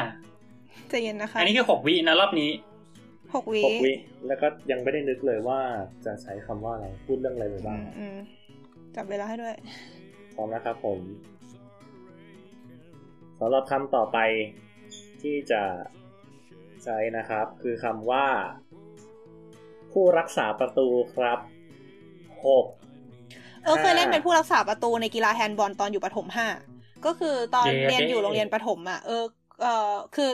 โรงในโรงเรียนประถมอะจำได้ว่าเขาจะให้เรียนกีฬาเทอมละชนิดมั้ง เหมือนแบบเทอมเทอมแบบ ปีการศึกษาหนึ่งก็คือมีสองเทอมใช่ไหมเทอมหนึ่งก็จะได้เรียนกีฬาชนิดหนึ่งไปเลยอะไรเงี้ย บางเทอมก็จะได้เรียนเปตองได้เรียนแบดได้เรียนแชร์บอลอะไรเงี้ย แต่จำได้ว่ามไอตอนปห้าเอิร์กได้เรียนแฮนด์บอลเว้ยเออเรียนแฮนด์บอลแล้วเอิร์กก็เล่นเป็นโกล เพราะอะไรไม่รู้อะคือจำเหตุผลไม่ค่อยได้ แต่จำได้ว่าเออมันสนุกดีเลยทำนองเนี้ยแล้วจำได้ว่าตอนเล่นแชร์บอลตอนป .4 เอิร์กก็เล่นเป็นไอตะกร้าไม่ว่าใช่ไหมแชร์บอลมันจะต้องมีคนที่ถือตะกร้าคนหนึ่งอะเป็นเป็นตะกร้าโอเคเป็นตะกร้า เออ แล้วทีเนี้ยก็จำได้ว่าตอนปเอ่อมันจะมีการแข่งกีฬาสี แล้วตอนกีฬาสีตอนประถมอะเขาจะให้ เออเออไม่ใช่สิเขาจะให้เหมือนกับแยกการแข่งกีฬาไปตามชั้นปีเช่น คนที่อยู่ปหนึ่งทั้งหมดอย่างเงี้ย ก็จะแข่งกีฬาชนิดเดียวกันทั้งหมดแบบเป็นกีฬาประจำชั้นปีอะ คนที่อยู่ปห้าอย่างงี้ก็จะได้แข่งแฮนด์บอล แล้วเออจำได้ว่าเออก็ลงแข่งในกีฬาสีด้วยมั้ง แล้วก็เอ่อตอนนั้นอะที่เอิร์กอยู่ป .5 เอิร์กเรียนแบดอยู่ คือคืออันนี้คือไม่เกี่ยวกับโรงเรียนละคือแบบไปเรียนข้างนอกอะนะเรียนแบดพ่อแม่ให้เรียนแบดทีเนี้ย พอโค้ชแบดรู้ว่า เอิร์กจะต้องไปแข่งแฮนด์บอลแล้วเอิร์กเป็นโกลเนี่ยก็คือด่าแรงแบบด่าเละเลยอะอีกเพราะสามว่าสิบวินาทีครับ เพราะว่ามือจะพัง สรุปก็คืออก็คือก็ก็โดนด่าแล้วก็เหมือนกับประมาณว่าพ่อแม่ก็เหมือนก็เหมือนมาด่าซ้ำอีกรอบหนึ่งซึ่งเออก็แบบอะอะอะไรนะแล้วสุดท้ายคุณคุณว่าก็ก็ได้แข่งแหละ แต่ก็คือ ก็หลังจากนั้นก็เหมือนก็จำอะว่าเออต่อไปนี้ก็คือถ้าจะเล่นแบดก็คือต้องเหมือนไม่ไม่ไปหาเรื่องทำอะไรใส่มือครับ จบอ่าอืมพอดีเป๊ะไม่ได้ความรู้ที่อะไรเลยลาก่อย อย่าคาดหวังเป็นสลับเผือกนะฮะ อย่าคาดหวังว่าจะได้ว่าแบบกฎของการเล่นแฮนด์บอลคืออะไรเพราะเอิร์กลืมไปหมดแล้วจ้า ไม่ แต่คือมันก็เป็นเรื่องที่ยอมรับได้ ถ้าเกิดเราสามารถเล่าเรื่อง story IG ของเพื่อนผู้เป็นแฟนคลับละครเวทีได้เราว่าเรื่องนี้ก็ไม่ใช่เรื่องแปลกนะดีฮะดีโอเคเราก็ต้องค่ะยอมรับตัวเองกันบ้างว่า เราล้วนมีความ bullshit เป็นของตัวเอง อันนี้คือเมื่อกี้คือที่เอิร์กเล่าไปคือเรียกว่าความบูชิดเลยใช่ไหม ไม่ไม่ไม่ไม่ไม่เราหมายถึงแบบเรายอมรับของเราไง เออจะไม่ยอมรับของเออก็อีกเรื่องคนเชี่ยไม่แรงโอเคโอเคโอเค ก็เอ่อถือว่าได้แหละเนาะได้ได้ใช่ไหมมันถือเป็นเรื่องเล่าใช่ไหมอะเออจะไม่โดนปรับเปล่าใช่ไหมอะพูดอะไรก็ได้ ใด ๆ ก็ตามนะ ขอขอย้อนกลับไป เพราะว่าตอนที่ว่าเราเล่าเรื่องของเราเราติดคำว่าแบบการออกเสียงอยู่ใช่ปะภาษาอังกฤษมันคือ phonetic นึกนานมาก อืมส่วนคำพ้องเสียงภาษาอังกฤษคือ homophone นะครับ ซึ่งตามนิยามแล้วก็อย่างที่เล่าไปก็คือ บางที่เขาก็จะอนุโลมว่าถ้าเกิดเป็นคำที่ออกเสียงคล้ายกัน ก็จะนับว่าเป็น phone ว่าจะเป็นว่าเป็น homophone เหมือนกัน แต่บางคนก็จะ strict ว่าแบบเฮ้ยต้องแบบตรงตามการเขียน phonetic symbol ออกมาเลย ว่าต้องเป๊ะๆถึงจะนับว่าเป็น homophone แล้วแต่ทีย้อนมาแค่นี้แหละไม่มีอะไรโอเคค่ะไปะต่อต่อต่อ ต่อไปเออต้องโยนให้พี่โฟกถูกไหมครับเมื่อกี้พูดอะไรไปบ้างวะโอเค ลืมลืมอีกแล้วว่าเล่นเกมอยู่ โอเค โอเค มาพี่โฟกเดี๋ยวนี่หกหกวิวิปะนะใช่ครับหหกกวิวิหกซึ่งวิซึ่งพี่โฟโฟต้องหกพูวิดก่อนเลขศูนย์นะครับ โอเคประเภทโอเคอะไรเงี้ยไม่นับได้ไหมเออเออนั่นดิอะไรเงี้ยโอเคขออนุญาตแบบนั้นคือมันขึ้นนะครับมันโกงแบบเห็นได้ชัดมากเลยอะครับในแชทเริ่มในแชทเริ่มมีการโวยวายแล้วนะครับผมว่าแบบพลังประชารัฐยังไม่น่าเกลียดเท่านี้เลยนะครับฮะอย่างนี้ก็ได้โอเหเครอโอวะเคมามามามามาจะเริ่มแล้วนะ จะเริ่มแล้วนะ จะเริ่มแล้วนะอ่าอืมจะเริ่มแล้โอวเคเอ่อ คำที่เออจะให้ก็คือโรงเรียนประถมหกโอเคห้าเนี่ยสี่โอ้โหเอิสาร์มกยกคำนี้สอมางเนี่ยเราพูดได้เลยหนึ่งคือเอิร์กกับผมเนี่ย อยู่โรงเรียนประถมด้วยกันนะฮะ แล้วก็สมัยนั้น เอ่อเอิร์กก็เคยพูดว่าไงดีเออเคยอะไร เอาดีคิดดีไม่ได้ดิต้องขอต้องโทษพูดนะครับต้องพูด มึงใจเย็นต่อต่อต่อต่อขอโทษครับต่อครับต่อต่อครับต่อต่อต่อเราจำได้ว่าเราเนี่ยก็เคยเราเราไม่ได้อยู่รุ่นเดียวกันเนาะผมๆอืมแก่กว่าเอิร์กปีหนึ่งแล้วเราก็ได้ไปรู้จักกันในขณะที่เราอ่าไปเข้าแข่งขันพวกคณิตศาสตร์วิทยาศาสตร์นู่นนี่นั่น สมัยประถมใช่มันเหรอจะมีแข่งสสวทเนาะใช่เหรอวะโอเคโอเคแล้วแล้วเรารู้จักกันจากอะไรวะเดี๋ยวเราเดี๋ยวมีพูดไปคก่ออมนมอนบอลพูดไปอื่นก่ด้อวนยเหรอพูดไปก่อน โอเคจ้า ก็เราจะมาย้อนไปถึงความทรงหนึ่งนาจำทีสมัยเด็กๆนะฮะ เคยมีครั้งหนึ่งเนี่ย ที่ผมไปแข่งอ่าเพชรยอดมงกุฎอันนั้นเป็นการแข่งเลขเนาะน่าจะเป็นครั้งแรกเลยมั้งที่ไปแข่งอะไรพวกนี้ ตอนนั้นอยู่ปสามแล้วอ่าคือมันจะมีสองรอบมันจะมีแข่งตอนเช้า แล้วก็แข่งตอนบ่าย คือรอบแข่งตอนเช้าเนี่ย ก็ทำข้อสอบ แล้วเขาจะประกาศตอนเที่ยงว่าคือเขาจะตรวจข้อสอบแล้วก็ประกาศว่าใครบ้างที่คะแนนสูงพอสามสิบวิเขาจะเอาเขาจะเอาห้าสิบคนมาถ้าจะไม่ผิด แล้วก็นั่งฟังเนี่ยว่าห้าสิบคนนั้นจะมีเราหรือเปล่า แล้วเขาก็ประกาศชื่อเราขึ้นมาเว้ยประกาศชื่อ พูดได้ปะวะไม่พูดแล้วกันแทนประกาศชื่อเราขึ้นมาอ่าแต่ว่าคนละนามสกุลจ้า ก็แบบเศร้าๆไปนิดนึงอ๋อก็ได้กลับบ้านสิบวิ แล้ว หลังจากนั้นก็เราก็มันได้มาเจอคนคนเนี้ยไอคนที่แม่งชื่อเดียวกันคนละนามสกุลเนี่ยอีกครั้งตอนอยู่โรงเรียนมปลายเป็นเอาเหรอเย่แค่นั้นแหละโอครับเคหมดเวลาหมดเวลา เทปนี้เหมือนหัดโอเค เป็น เป็นเรื่องเล่าที่คนฟังไม่ได้อะไรเลยเนี่ยเออเทปนี้เทปนี้นะครับผมเป็นเป็นเอสตราบอกว่าเป็น EP แห่งการเล่า personal story นะเนี่ยเออครับผม ก็คือตอนนี่ไงนี้เหมืพี่อนโฟอักดพี่โฟกบอกบนอยากมีแฟนอยู่ก็คือแบบเผื่อมีใครฟังเรื่องเล่าของพี่โฟกแล้วก็อยากติดต่ออะไรเงี้ยมันมันเป็นการขายที่ดีตรงไหนวะไม่รู้ มัน มัน มันเป็นการขายที่ดีตรงไหนเนี่ย ในเมื่อแบบตั้งแต่ต้นเทปเราก็เล่นแต่เรื่องแบบ toxic masculinity เรื่องความไร้มารยาทเรื่องการพูดคำหยาบ กูยังไม่ กูยังไม่เห็นแบบ selling point เลยอะ It's called destiny วะ อืม นั่นสินะ โอเค อะ มา มาต่อต่อต่อลาแป๊บนึงพี่โฟกต้องโยนให้ใบหกวินะคะ ตอนนี้อ่าเราขอบคุณมีนะครับสตอรี่ที่เป็น personal story ไปแล้วคนละหนึ่งครั้งนะครับผม เราจะอนุโลมให้ไบร์ทสามารถเล่า personal personal story ได้หนึ่งครั้งนะครับเพื่อความท่ไม่เล่าทียโว้ย โอเค ไม่มีอะไรจะเล่าอ่าคำที่จะให้น้องไบร์ทนะครับ คือคำว่านามสกุลครับครับห้าสี่สาม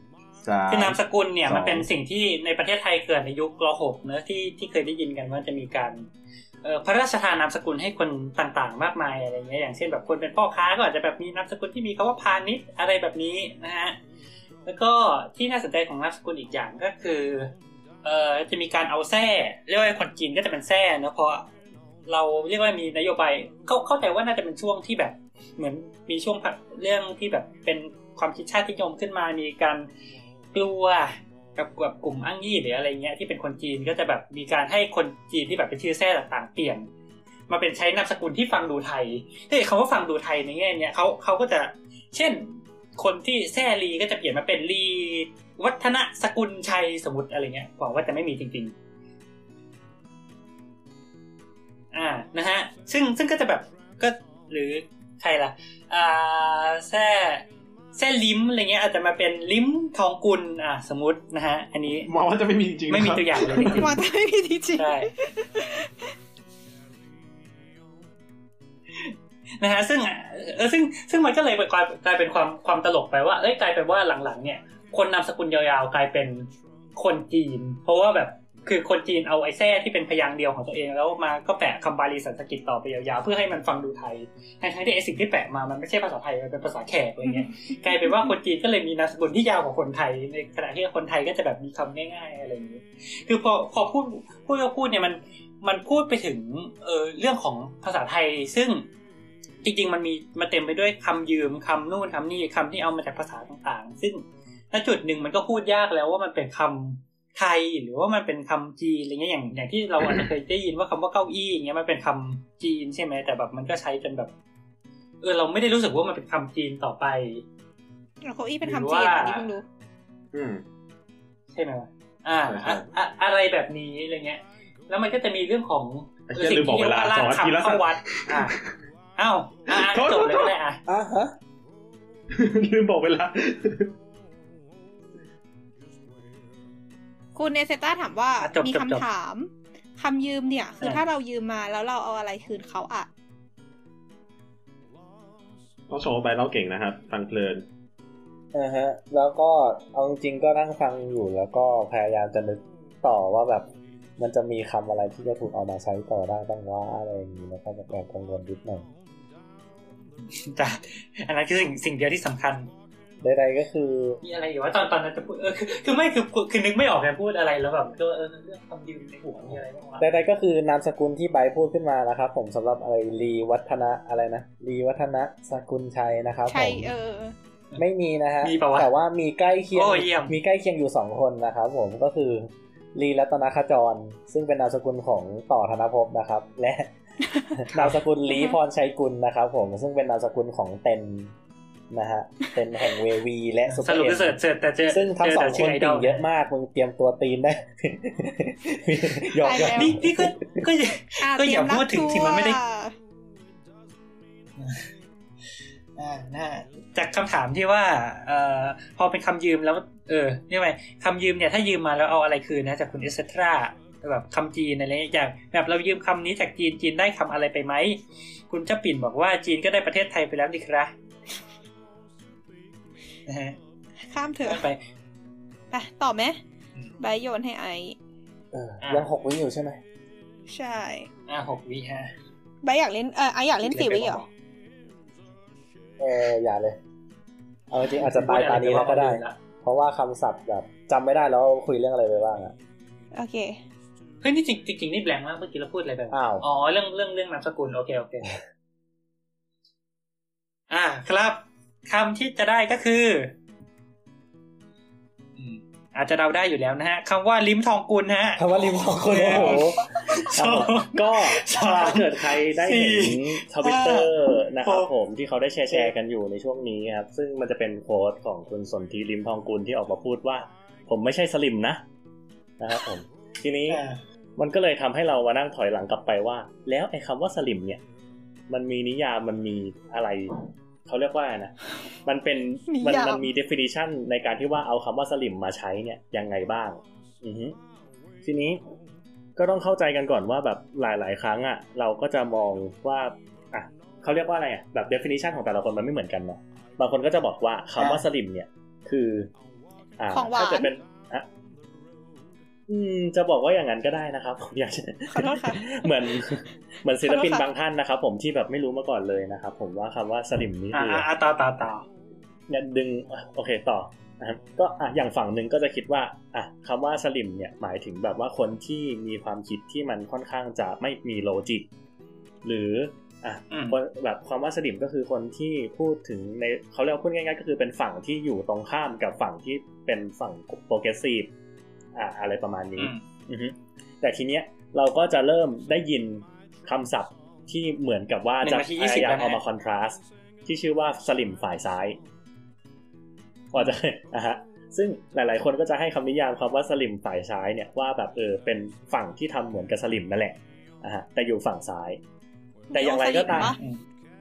อ้สลิมปะอืมอืม จะบอกว่าอย่างนั้นก็ได้ แต่คือเท่าที่เห็นการใช้คำว่ายี่สิบวินะสลิมฝ่ายซ้ายอะมันจะไม่ได้เป็นนิยามนั้นซะทีเดียว จนบางครั้งเราก็สงสัยว่าสุดท้ายแล้วอะเขาพยายามจะเอาไอ้คำว่าสลิมที่แท้จริงเนี่ย มันจะเอานิยามไหนมาใช้กันแน่ ในเมื่อคนหนึ่งก็ใช้นิยามหนึ่งอีกคนหนึ่งก็ใช้อีกนิยามหนึ่งอะไรอย่างเงี้ย หรือแม้แต่กระทั่งฝั่งที่อยู่ ฝั่งที่ถ้าเกิดหมดเวลาคนฮะคิดว่าฝั่งจะบอกไง ฝั่งซ้ายที่คิดว่าคนคนนี้เป็นสลิม คนที่ถูกคิดว่าเป็นสลิม ก็สามารถเรียกฝั่งซ้ายกลับว่าเป็นสลิมฝ่ายซ้ายได้ทั้งทั้งที่ไอ้คำว่าสลิมนี้มันยังไม่ได้แบบ well defined อะสุดท้ายแล้วมันคือหนึ่งคำที่ลอยอยู่ แล้วต่างคนต่างหยิบเอามาเพื่อใช้เลเบลคนหนึ่งกลุ่มตาม definition ของตัวเอง แล้วมันก็ไม่มี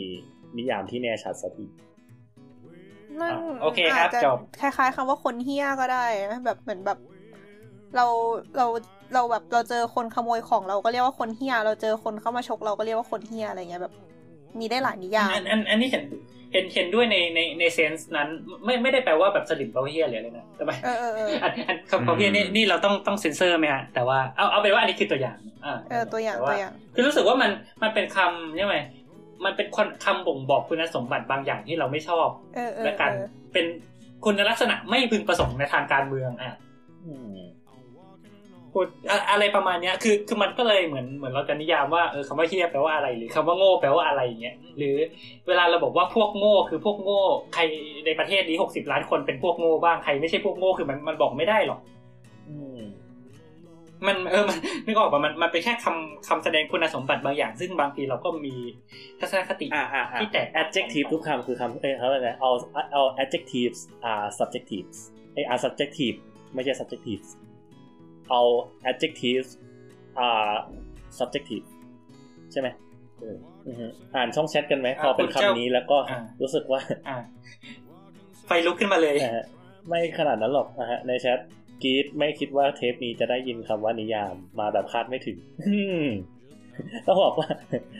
คุณคาดไม่ถึงว่าจะว่าเราจะไม่พูดถึงเรื่องนิยามได้ยังไงมากกว่านะฮะขนาดนั้นเลยสลิมสำหรับนี่ก็คือคนอิกนอแลนต์น่ะ ต่อให้แบบคุณอันนี้คือจะเจ้าเป็นปิ่นฝั่งนะฮะประชาธิปไตย แต่ถ้ายังเพิกเฉยต่อความเท่าเทียมด้านอื่น ๆ หรือความเหลื่อมล้ำทางชนชั้นก็สลิมแต่ถ้าเราถามคำว่าสลิมกับนาแอนก็จะได้อีกความหมายหมายหนึ่งไปเลยนะฮะก็ทำไมทำไมต้องนาแอนวะอันอันอันนี้คือทิ้งไว้ให้คิดนะว่าถ้าเกิดมันมีคำอธิบายอยู่แล้วว่าคำว่าสลิมคือแบบคำที่เป็นซีโนนีม หรือคำที่มีความหมายเหมือนกันกับคำว่าสลิมคือคำว่า ignorant แล้วทำไมเราต้องนิยามคำใหม่ขึ้นมาอีกหนึ่งคำอะ ฉายาแบบเป็นชื่อเล่ยันงเหรอมีได้หลายเหมืยัองนแบบเออแบบหมาสุตั้งนัขฉายาให้องศินี้ลปินเนี้ย ยังมีได้หลายฉายาเลยปะถ้าอย่างนั้นคำที่บอกว่าเป็นสลิม ignorant นะซึ่งมันเหมือนแบบเป็นคำซ้อนเหรออืมเทคนิคคำซ้อนคือแบบน่าคิด ignorant ignorant แบบใกล้เคียง แบบพแต่วกว่าคำสเราอนทั้งหลายเราเราคิดว่าก่อนหน้านี้สลิมไม่ไม่เท่ากับอิกโนแลนแต่ตอนนี้ไม่แน่ใจ คือจริงๆอะคือคำคำนี้มันมาจากคือคือถ้าถ้าย้อนย้อนไปดูจริงๆมันมาจากช่วงประมาณน่าจะปีห้าสองอะไรอืมปีห้าสองอืมปีห้าสามอะไรเงี้ยที่ช่วงนั้นรัฐบาลอภิสิทธิ์เนอะแล้วก็แบบมีกระแสแบบเออคนเสื้อแดงใช่ไหม แล้วมันก็มีแบบคนอีกกลุ่มหนึ่งที่เชียร์ฝั่งรัฐบาลอะไรอย่างอ๋งี้อแล้วก็แบบเหมือนก็ต้องการออกมาแสดงออกซึ่งคือไม่เรียกว่าคือแต่เฮดไม่ใช่แบบแก๊งแก๊งเสื้อเหลืองสันทีอะไรเงี้ยนะอืมอืมก็เลยคือตอนนั้นก็คือนำโดยคุณหมอตุลสิทธิสมวงศ์นะฮะก็คือ ได้มาเป็นม็อบที่เขาเรียกว่าเสื้อหลักสีเพราะว่าม็อบในยุคนั้นอะอ่าอ่าอ่าคือม็อบในยุคนั้นเนี่ยคือเขาจะแบ่งกันด้วยสีเสื้อใช่ไหมว่าใช่เออนี่คือม็อบเสื้อเหลืองใช่นี่คือม็อบเสื้อแดงอ่าฮะแล้วพอแบบอันคือคือถ้าจำไม่ผิดตอนนั้นจะแบบตอนแรกจะบอกว่าเป็นม็อบเสื้อชมพูแล้วก็แบบมีดราม่าตามมาว่ามึงยังแบ่งสีเสื้อกันไม่พออีกเหรออะไรเงี้ยคุณจะไม่มีอะไรใส่แล้วเขาก็เลยก็เลยแบบโอเคงั้นก็ไม่แบ่งสีเสื้อแล้วก็ได้เอาเป็นเสื้อหลักเป็นเสื้อหลักสีอะแล้วกันเพราะก็แบบมีพอเป็นหลากสีก็เลยคนมีคนมาที่แซวไม่นี่เหรอ ใช่อ๋อคือคนที่ไม่ชอบกลุ่มเสื้อหลากสีเนี่ยก็ไปโยงกับเอ้ยเป็นหลากสีเหมือนขนมซาริมเลยอะไรอ่าก็เลยกลายเป็นใช่จะเป็นคำคำว่าว่าสสลิลิมมอะใช่นนี้ใช่ก็คือเอาจริงอะเราเราก็ยังรู้สึกว่านิยามที่อัปเดตที่สุดของสลิมคืออันนั้นอยู่นะ เพราะแบบตอนเนี้ยคือไม่ไม่ชัดมากๆจนแบบไม่รู้ว่าจะใช้อะไรดี เออ อย่างอย่างอย่างที่บอกอะคือมันคือตอนนั้นอะคำว่าสลิมมันเป็นคำที่ใช้เรียกกลุ่มคน แต่ตอนเนี้ยมันไม่ใช่แล้วอืมเราคิดว่าอย่างนั้นมันความหมายมันชิฟมาแล้วใช่ก็เลยรู้สึกว่าแบบเอาจริง ๆ มันมันนี่ไงคือการเถียง คือเราไปหวังจะเถียงหาคำนิยามไม่ได้หรอกแล้วเอาจริง ๆ การหาคำนิยามของคำว่าสลิมมันเป็นการเมืองในตัวของมันเองอืมจริงๆคือคือคือมีไอเดียไอเดียจะเขียนเขียนในเฟซเหมือนกันแต่ว่านั่นแหละคือเรารู้สึกว่าเฮ้ยไอการแย่งสงครามการแย่งชิงความหมายของคำว่าสลิมเนี่ยมันกลายเป็น เป็นสิ่งที่สะท้อนชัดมากถึงการเมืองภายในฝ่ายที่เรียกตัวเองว่าฝ่ายประชาธิปไตยเอง ว่าแบบคือนึกออกว่าคนที่เป็นปีกที่เป็นซ้าย ซ้ายในเชิงไม่ไม่ว่าจะซ้ายเฟมินิสต์ซ้ายอะไรก็แล้ว แต่ในกลุ่มที่เรียกว่าฝ่ายประชาธิปไตยเองก็พยายามจะชิงคำว่าสลิม เพื่อจะดึงดึงความหมายดึงมีนิ่งเข้ามาให้ตัวเองเป็นคนนิยามอะไรเงี้ยในขณะที่ คนที่อาจจะไม่ได้อินฝั่งนั้นมากก็พยายามดึงคำว่าสลิมกลับมาว่าเฮ้ยสลิมมันมันไม่ควรจะก้าวไปแบบเรียกว่าไม่ควรจะตีความกว้างขนาดนั้นนะมันควรจะตีความเฉพาะเรื่องเออเรื่องประชาธิปไตยเรื่องอะไรหรือเปล่าซึ่งสุดท้ายคือมันมันคือการไฟท์กันเองที่จะแบบแย่งชิงอำนาจนำภายในกลุ่ม เราคิดว่าเป็นอย่างนั้นนี่แหละ สนุกดีหมายถึงการมองครับการมองจากมุมมองบุคคลที่สามก็สนุกดี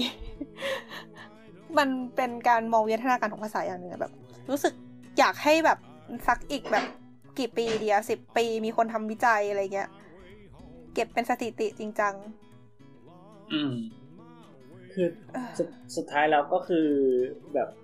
เขาเรียกว่าไงอะแบบตอนนี้มันเหมือนคนใช้คำว่าสลิมเป็นคำด่าไปแล้วถูกปะอืม ก็ส่วนใหญ่ก็นะเท่าที่เห็นก็ใช่ ยังไม่มีใครแบบว่า proud to be สลิมฉะนั้น มีนี่หรอแบบมีผมเป็นสลิมอย่างเงี้ยนะมีเหรอมีมีมีอ่านักเขียนชื่อดังชื่อย่อวินเลวาลินไง อ๋ออ้าวเหรออ๋อเฮ้ยมีมีเขาเขาเคยอัพ status ว่าแบแต่บเหมือนจงภูมิใจที่โดนเรียกว่าสลิมอะไรทำนองเนี้ยแล้ววันหนึ่งแล้วชื่อไม่ไม่แต่อันอันนั้นคือเขาบอกว่าสลิมเป็นแปลว่าอะไรของเขาไม่ใช่เขาเขาจะแบบเขาบอกคือเขาว่าจะคือของจะหชอบวานมีหรือ something เออเออเขาจะมีเทคนิคประมาณนี้ของใช่เขาอใช่ยู่แล้วใช่เขาเขียนใช่คือจริงๆมันมันก็มีมีบ้างคือเห็นแบบคือเราก็ตาม ยังไงคือเราก็ตาม Facebook หลายๆฝ่ายคือบางคนคือก็ไม่ได้พาวทูบีสลิมแต่คือก็ไม่ได้แบบทุกร้อนหรือแบบเออ หรือว่าเออเออทำก็นองเรียกนั้นตัวเองในเชิงซอแคสติกว่าสลิมเหมือนที่เสื้อแดงบางคนก็เรียกตัวเองในเชิงซอแคสติกว่าเป็นควายแดงอะไรเงี้ยอืมอืมอืมใช่ใช่เหมือนแบบแต่แต่แต่ก็เป็นการแต่ชิงความหมายของสฝั่งแดงเราลิจะเห็นมมากในกว่าแง่หนึ่งเหมือนกันป่ะอันนี้ ก็เขาเขาก็คงมันมันก็เป็นการแสดงออกว่าฉัน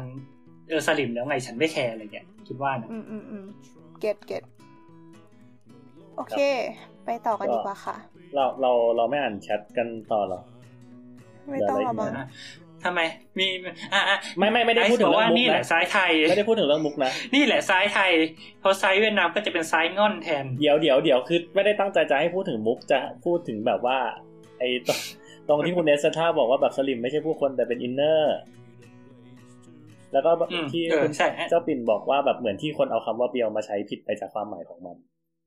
อืมสุดท้ายมันก็คือคำพูดหนึ่งคำอะนะเป็น hate speech เป็นอะไรเนี่ยก็เออก็ยาวเลยเอาเถอะมามามาต่อกันเถอะ ต่อไปรอบสี่วิถูกไหมไอต้องโยนคำให้เอิร์กเจ้าใช่อ๋อโอเคไอคนสุดท้ายยังไม่ต้องกังวลเมื่อกี้พูดเรื่องอะไรไปบ้างรู้สึกเทปนี้มันไม่ค่อยออกทะเลไปเท่าไหร่เลยอะจริงเหรอ โอ้โห จริงเหรอ จากจากคำว่าสลิมไปถึง เออแชร์บอลสมัยประถมไปถึง ไข่ปลาไข่ปลา เออไข่ปลาอะโอเค ถ้าอย่างคิดนั้ออกยังนอะ คิดออกแล้วสี่วิใช่ไหม อืมอะ เราคิดว่าคำนี้ง่าย ฉะนั้นเราก็จะ ไอ้เหี้ยลองนะครับ ใจไม่ดีเลยอะพอพูดแบบนี้ใจไม่ดีเลย พร้อมในอะ เออเออสามสองหนึ่งคำว่า นิยามครับสี่สามสองคำว่านิยามหรือ definition ก็คือแปลว่า การให้ความหมายของอะไรสักอย่างถูกไหมเนี่ย ซึ่งคำว่า definition อะถ้าเกิดว่าเราถอดรับศัพท์ มันก็จะได้คำว่า define บวกกับเอ่อ define ที่เป็นคำกริยา ที่แปลว่าการเอ่อนิยามนั่นแหละ คือคือ definition อะแปลว่านิยามที่แปลว่าอ่าคำนาม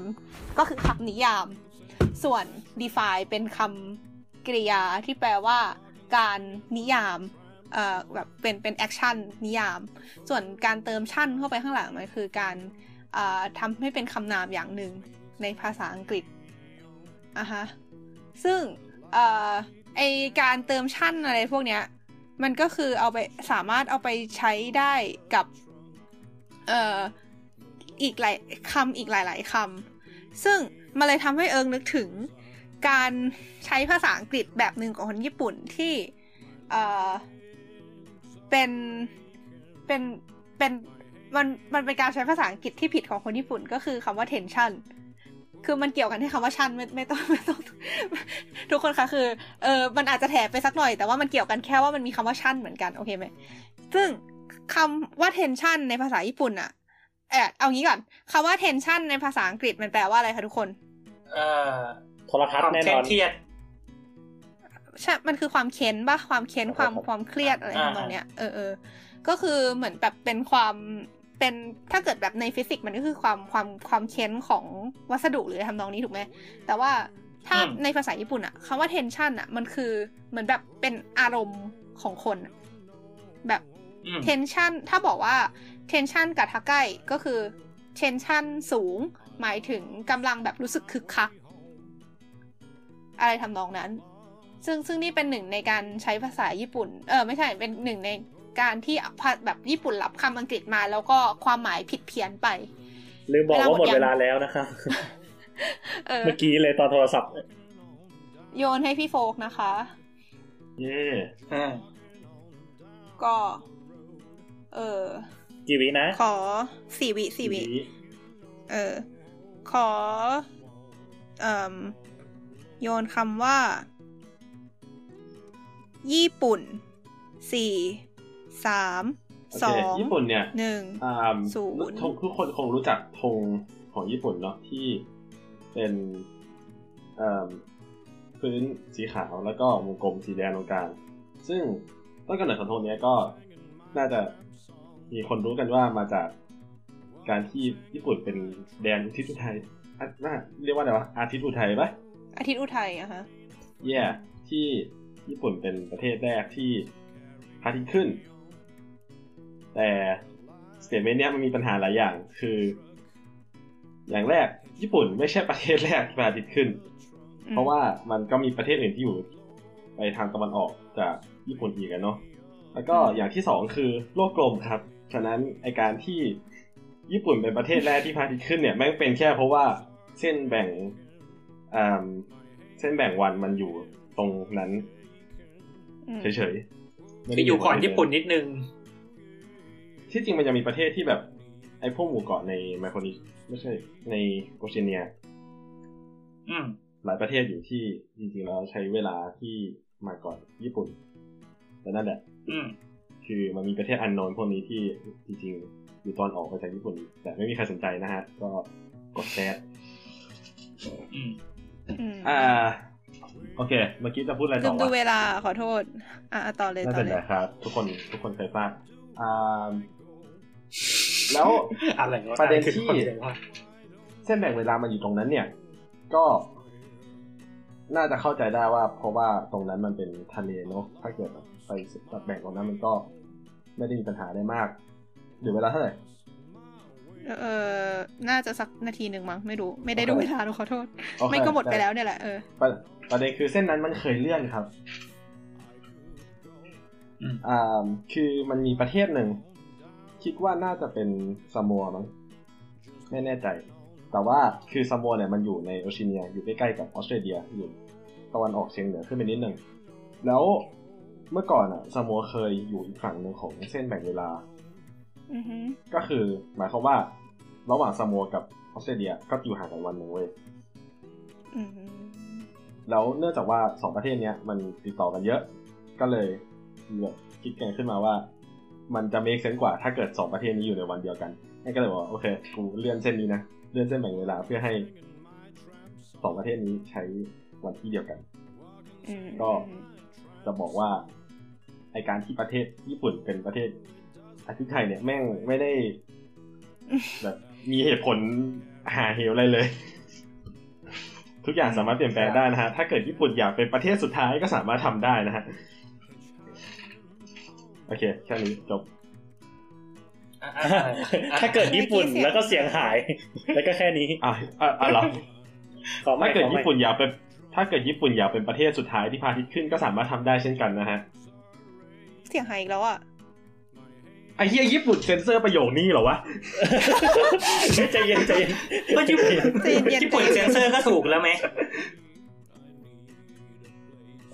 ถ้าเกิดญี่ปุ่นอยากเป็นประเทศสุดท้ายที่พระอาทิตย์ขึ้นก็สามารถทำได้เช่นกันนะครับ โดยการครับเลื่อนโอเคเส้นแบ่งเขตเวลา อืม อ่า คุณซิคาร์ดแนตเต้นะฮะไม่ไม่ต้องเดาว่าใคร นะบอกว่าเรารู้สึกว่าญี่ปุ่นเป็นประเทศที่มีประเทศที่คนมีความเข้าใจผิดเยอะสุด ๆ ในเรื่องต่างๆ เช่น เป็นต้นกำเนิดประดิษฐ์ จริง ๆ คือมาจากจีนเรียกฮือฮือแซถือแสถือแสอ่าคือคือคือแสหรือคนมีระเบียบจริง ๆ คนเขาเหมือนเหมือนเคารพกฎมากกว่า แต่ไม่ได้มีระเบียบด้วยตัวเอง ตรงไหนไม่มีกฎก็เละเหมือนกัน หรือคนญี่ปุ่นเนี่ยชาตินิยมมากๆไม่เอาฝรั่งเลย แต่จริงๆญี่ปุ่นโคตรชอบฝรั่งเศสกับอเมริกา ในเรื่องของแฟชั่นการย้อมผมอะไรอย่างนี้ ขออ่าขออนุญาตเสริมนะครับเออมีคอมเมนต์อะไรไหมในส่วนของอ่าในส่วนของเรื่องไม่มีกฎก็เละเหมือนกันนะครับ ผมก็อยากจะผายมือไปให้ระบบการจัดการในเรื่องภัยพิบัตินะครับ ซึ่งจริง ๆ พวกเราก็เคยเล่ากันไปในเรื่องนี้แล้วในเทป อะไรเออเราสองสามโคกเราสองสามโคกตอนเอ่ออะไรนะเอ่อไออะไรอะโควิดแดนประดิษฐ์สัมติเอาเป็นว่า ขอโทษอะถ้าอะแล้วก็จะมีอีกรอบหนึ่งที่ว่าเราเคยเล่าเรื่องประมาณนี้ครับเรื่องแบบการจัดการที่มีปัญหาของญี่ปุ่น เมื่อมันไม่มีกฎที่ตายตัวชัดเจนนะครับ ก็คือตอนเทปโจรสลัดเนาะเทปที่พูดถึงเรื่องพายุฮากิบิสนะครับ ที่มีเรื่องสูตรอพยพต่างๆมาใช่เหรอ อ๋อ ใช่อืมมีมีมีเออโทษโทษโทษเออนึกออกแล้วเออใช่ใช่ใช่โอเคฉะนั้นก็อย่าลืมตามไปฟังกันนะครับ เฮ้ย แต่อันนี้อันนี้แอบสงสัยนิดนึง นี่นึกว่านอกจากเรื่องเป็นอาทิตย์อุทัยแล้วคือพอญี่ปุ่นเคลมว่าตัวเองเป็นลูกหลานพระอาทิตย์ด้วยซะอีกมันเลยแบบธงเลยเป็เรานพระเราอาทิตย์เราว่าน่าจะอันนั้นด้วยเออใช่เพราะว่าเรียกว่าไงคือ คือเรียกว่าตำนานราชวงศ์ญี่ปุ่นเนี่ยเออเออเขาแบบแต่โดยตำนานคือจักรพรรดิองค์แรกเป็นลูกเป็นเป็นหลานของเทพเจ้าพระอาทิตย์อมรเตระสุใช่ไหมอือ่าอ่าฮะโอเคสรุปอะไรอย่างเงี้ยแล้วเขาผมเขาก็ถือว่าแบคิดอีบกแล้วจะจักรพรรดิ ไม่ไม่เชิงหรอกคือคือคือคิดว่าอันนั้นน่ะน่าน่าจะเป็นเหตุผลหลักว่าแบบ คนญี่ปุ่นบูชาพระอาทิตย์ในฐานะว่าแบบเป็นบรรพบุรุษหรืออะไรอย่างงี้แต่ไอไอ concept ว่าไอพระเรียกว่าไงเออแบบเป็นแดนอาทิตย์อุทัยเพราะพระอาทิตย์ขึ้นก่อนอะไรเงี้ยมันน่าจะเป็น concept ที่มาทีหลัง อืมอืมเข้าใจว่ามันที่คนพูดเข้ากัใจนอกัย่านงนั้นไปเองจริงในทีหลังๆเออมันพูดกันอย่างนั้นจริง ๆ แต่มันก็แค่เหมือนกับใช่เป็นใช่ในช่วงหนึ่งอะ เออ อะไรทำนองนั้น โอเค ฮัลโหล เออ ไม่ไม่มีใครไม่ไม่หลุดใช่ไหมเดี๋ยวหาก็ไว้ก็น่าน่าจะประมาณนั้นแหละ โอเคอ่าพี่โฟกโยนให้ใบต่อได้เลยค่ะสี่เดี๋ยวเดี๋ยวเดี๋ยวขอสี่เสริวิมใช่ไหมขอเสริมเรื่องเอ่อข้อมูลเรื่องไอ้นี่อีกนิดนึง เรื่องประเทศเขาเรียกว่านะ ถ้าเกิดวัดกันตามเส้นแบ่งเขตวันแล้วอะนะฮะตอนแรกเราเข้าใจว่าเป็นตองกาอืมนะฮะแต่เหมือนกับว่าพอ search ดูจริง ๆ แล้ว หลาย ๆ ที่จะแจ้งว่าประเทศแรกที่เป็นประเทศที่แบบ สมมติว่าถ้าเกิดขึ้นปีใหม่ก็จะเป็นประเทศแรกที่แบบเข้าปีใหม่ คือแบบอืมคิริบาติคิริบาติคิริบาติอืมคิริบัสเอ่ยดีบัสอืมนั่นแหละ มันมันเคยได้ยินสองชื่อไม่รู้อันไหนถูกผิดแต่นั่นแหละ ก็คือเป็นเกาะเล็ก ๆ ในมหาสมุทรแปซิฟิกเหมือนกัน เย่อันนี้สงสัยเอ้ยญี่ญี่ปุ่นหรือนิวซีแลนด์มันเข้าก่อนนะเชื่อต้องดู time zone อะ คิริบัสมีเมืองชื่อลอนดอนปารีสโปแลนด์แล้วก็บานาน่านะฮะกูโดอะเดี๋ยวอันหลังว่ายังไงวะนิวซีแลนด์เข้าก่อนญี่ปุ่นนะ ถ้าเกิดวัดตาม time zone อ้าว อันนี้ยิ่งดีบังนะฮะ ไม่ใช่ว่าแบบเกาะเล็กๆอย่างเดียวอืมนิวซีแลนด์ก็ยังเข้าก่อนญี่ปุ่นอีก เราเข้าใจว่าออสเตรเลียที่ว่าอะมันมี time ที่มันมีเวลา cover อยู่หลาย time zone ใช่ไหมเขาก็น่าจะถึงก่อนญี่ปุ่นเหมือนกัน ซึ่ง ถ้าเกิดออสเตรเลียนี่ก็ไม่น่าจะเรียกว่าเป็นเกาะเล็กๆแล้วมั้งมคือแบบจ้ะตาม definition มันก็ยังเป็นเกาะแหละ แต่ แต่ มันก็ใหญ่กว่าญี่ปุ่นนะมันเนาะเรียกเป็นทวีปแล้วนะ แต่ว่าถามว่าทวีปกับเกาะต่างกันยังไงก็ช่างมันเถอะเออ เราจะไม่ เทปนี้เราคุยกันเรื่องนิยามกันมากเกินไปแล้วนะครับ แม้กระทั่งพูดกันจริงๆแล้วเอเชียมันก็เป็นเกาะนิยามเนาะกันเนี่ย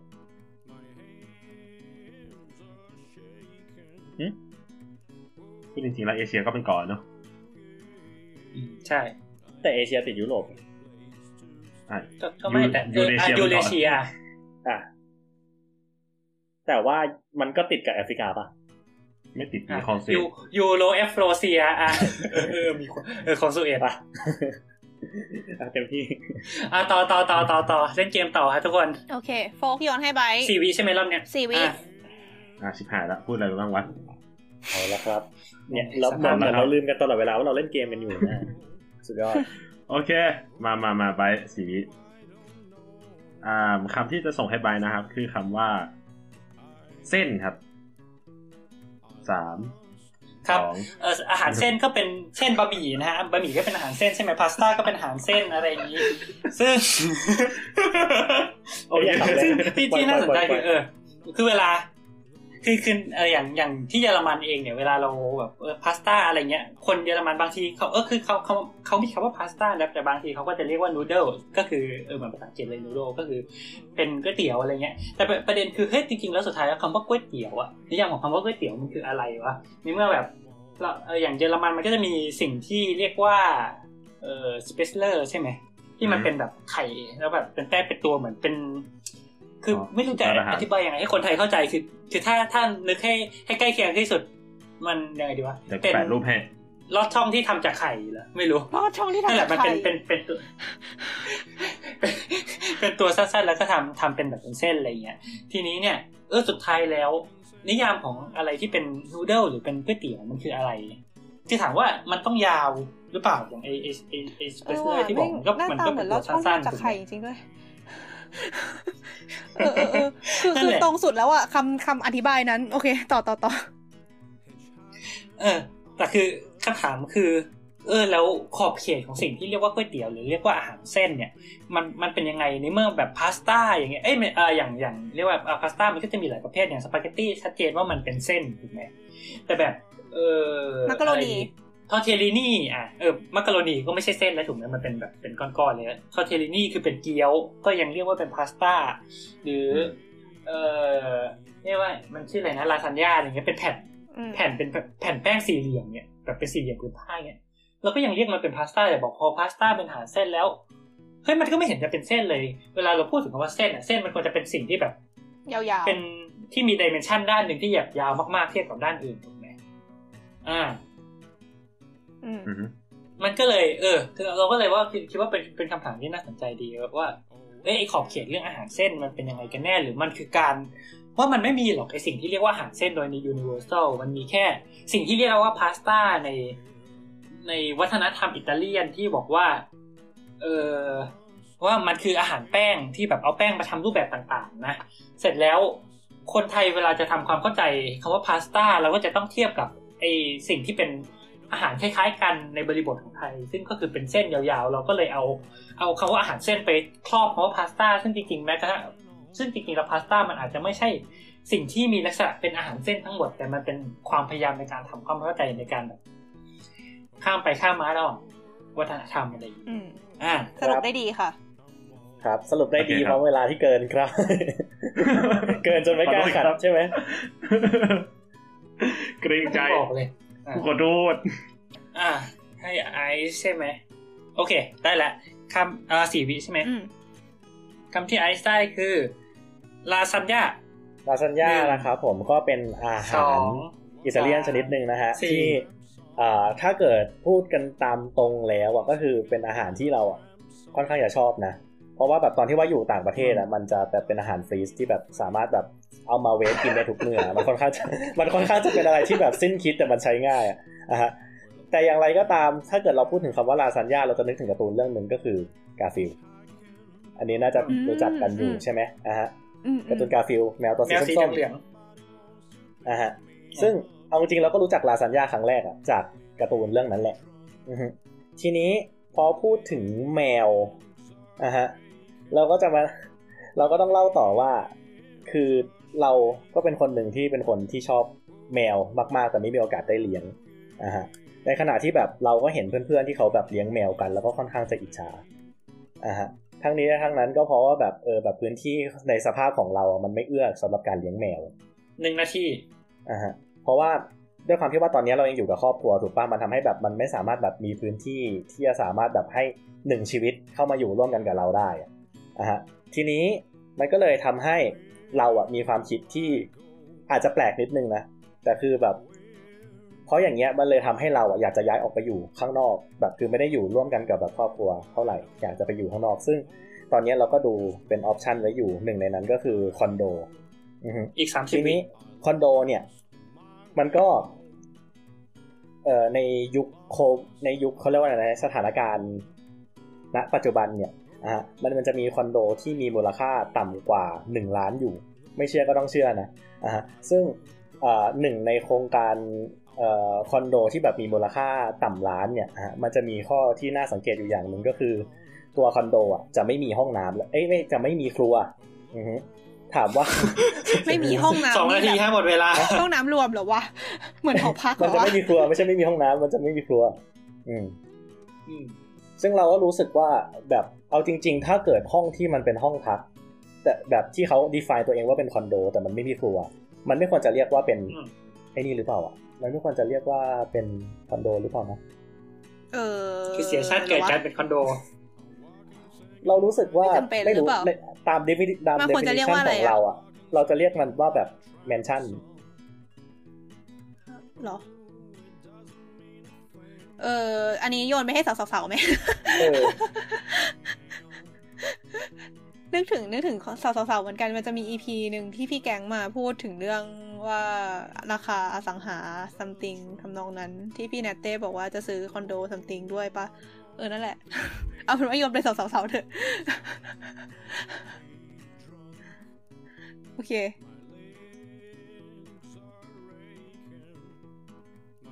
ฮัลโหล ฮัลโหลโอเคทำไมเดทแอร์วะงงงเพราะว่าฮัลโหลที่เราเล่ามาทั้งหมดนี่ก็ยังไม่ได้ประโยชน์ใดเป็น personal story ไง อย่าพูดสิ personal story อีกแล้วนะเราพยายามคุณเจ้าปิ่นบอกว่าอืมก็คุณเจ้าปิ่นบอกว่ารู้จักลาสัญญาครั้งแรกจากกาๆฟิเอาลจริงๆเราว่าทุกเอคเซนนรู้ทราจักบอกว่าเราเราเอาไม่มีห้องเอาจริงๆน้ำเราว่าทุกคนรู้จักลาสัญญาจากกาฟิลนะเราเชื่อว่าอย่างนั้นอืมอย่างน้อยก็ในไทยอะเฮ้ย แต่อืมลาสัญญาเป็นอะไรที่เมื่อก่อนอยู่ไทยเราชอบกินนะ แต่แบบคือคือมาอยู่นี่ก็ไม่ไม่ได้ไม่ชอบกินแต่ว่า เหมือนเหมือนความพิเศษมันก็ลดลงในแง่ว่ามันก็หาอ๋อมันเรียกว่าอาหารฝรั่งมันเป็นสิ่งที่หากินได้ง่ายขึ้น คุณจะบอกว่าอะไรที่ได้มาง่าย ๆ มันจะไม่มีคุณค่าเหรอครับอุ้ยเออแต่เหมือนมันไม่รู้ดิคือคืออยู่อยู่ไทยแบบพิซซ่าอย่างเงี้ย คือพิซซ่าแบบการการแบบกินพิซซ่ามันดูพิเศษกว่าการมาอยู่นี่แล้วกินพิซซ่านี่บอกว่ามันอยู่ที่การวางเขาเรียกว่าอะไรการการวางระดับอาหารในของไทยอะ ของไทยมองอาหารฟาสต์ฟู้ดเป็นอาหารเหลาอะ บอกไม่ถูกคนไทยไม่ในขณะที่ที่แบบที่นู่นนี่คือแบบว่า เออแบบ คือคนเสร็จเหรียญในกระเป๋า เจอพอแล้วถึงเข้าร้านฟาสต์ฟู้ดเพื่อที่แบบให้ประทังชีพไปอีกหนึ่งมือ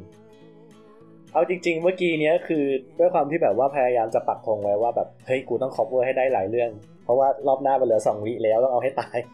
ไม่งั้นเราจะอยู่รอดครบสี่คนกันเกินไปโอ้โหงั้นรอบสุดท้ายเราไม่เอสองวีอะเราไม่เราคงไม่สามารถเล่นรอบศูนย์วีได้หรือเปล่าอ่าใช่ใช่ใช่รอบไม่สุดท้ายก็คือแล้วว่ารอบสุดท้ายนี้มันเป็นรอบสุดท้ายแล้วก็เลยต้องพยายามจะหาทางกำจัดคนก่อนถูกไม่ปะแต่คือประเด็นคือไอ้อะคิดแบบคนที่คิดคิดด้วย mindset คนที่เก่งคำตอบไง คือเราไม่เก่งเพราะฉะนั้นจะจะ cover กี่เรื่องคือสำหรับเรามันไม่ต่างกันด้วยเพราะเราไม่คิดตั้งแต่แรกแล้วว่าไอจะบอกอะไรมาาเก็ตไหมว้า this is so sad เอออ่าอ่าอ่ามามาโอเคถ้าอย่างนั้นสองเมื่อกี้วินี้เราพูดเป็นเรื่องอะไรไปบ้างนะอย่างเงียบนานสิใจคอไม่ดีเลยอะนึกคำอยู่ไงนึกคำอยู่ได้ได้แหละ โอเคเฮ้ยเราคุณเอเซทราบอกว่า ว่าเอาบอกว่าอะไรวะหาไม่เจออ้าวเอ่อคุณเอเซทราบอกว่าเนี่ยพอพูดหลายเรื่องผลกรรมก็ตกมาอยู่ที่ตัวเองนะอืมอ่าฮะพร้อมหัวเราะเยอะเย้ยโอเคครับ โอเคคำนี้พร้อมแหละไปไปมามากันไปว่ามันเป็นคำง่าย แต่เรารู้สึกว่ามันมันแปลกดีแล้วเรา แล้วเราคิดว่าน่าจะเป็นอะไรที่สอ่านุไม่กที่จะมาพูดฉะนั้นโอก็เคโอเคสองวิเนาะมาครับ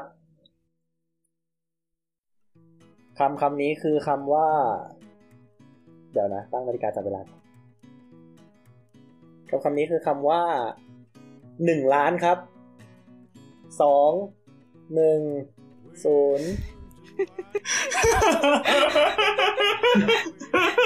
เชี่ยเข้าใจโอ้แล้วยแบงค์แบงค์จริง จบไม่เชื่อเออแบบแบงค์แบบแบงค์จริงเฮียอะไรเนี่ย เอาจริงเอาจริงตอนเนี้ยนึกออกแล้วแต่แบบไม่ทันละ คือคือคือที่นึกออกคือยอดถ้าจะให้ขายพูดตอนเกนี้มพูดถึแต่งเรื่ว่าองอะไร ถ้าถ้าพูดตอนนี้จะพูดถึงยอดขายเกมที่มันเพิ่งเปิดตัวเมื่อไม่กี่เดือนมานี้ แต่แบบแซงทุกเกมในญี่ปุ่นอะไรทำนองเนี้ยในเออในหัวคือนึกถึงแบบตั้ง bad voice ในหัวคือแบบกูให้มึงเลยล้านหนึ่งอ๋อร้านหนึ่งร้านหนึ่งหรือไม่ก็แบบถ้าเกิดแบบพูดถึงร้านก็แบบกูต้องได้หนึ่งล้านจากทักษิณแน่ๆ แล้วก็โยงไปเรื่องวันเฉลิมโห by the way ไม่ hashtag ไม่ save วันเฉลิมสักอัครับ ไม่ไม่รีเลทสักอันเลยอะครับ เออเออเออนั่นแหละ ถ้าเกิด เออถ้าเกิดว่าใครอยากไป ถ้าเกิดอยากใครใครอยากรู้ว่าเกมนี้คือเกมอะไร มันคือชื่อเกม Twisted เดี๋ยว Wonderland จะไม่มีใครนแย้งเลยเหรอว่าจริงๆ แล้วเพจมันชื่อกูต้องได้ร้อยล้านจากทักษิณแน่ๆแปลว่าแม่งไม่ relate กันก็ไม่ได้จริงๆตามเออเออเออเออ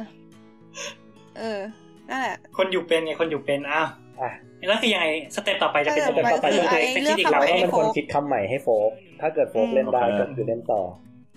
โอเค คือตอนนี้ไอซ์อยู่ในแบบอยู่ในชัยภูมิที่แบบได้เปรียบที่สุดแล้วไม่อะสสุดมรถท้ายงใคแล้วก็ได้พอเราเล่นเสร็จปุ๊บเราก็ต้องเป็นคนสุดท้ายที่เราเล่นอยู่ดีถูกปะมันก็ตั้งคำให้ตัวเองอะนะให้ตัวเองเหรอ ไม่ไม่หมายถึไม่งก็แบบอย่าว่างศนั้พนก็คือไอก็ชนะไปแล้วดิคือคืออ่าเออแต่ประเด็นคืออ๋อใช่ถ้าเกิดถ้าเกิดหนึ่งในนี้รับได้ มันก็จะมาถึงเราไง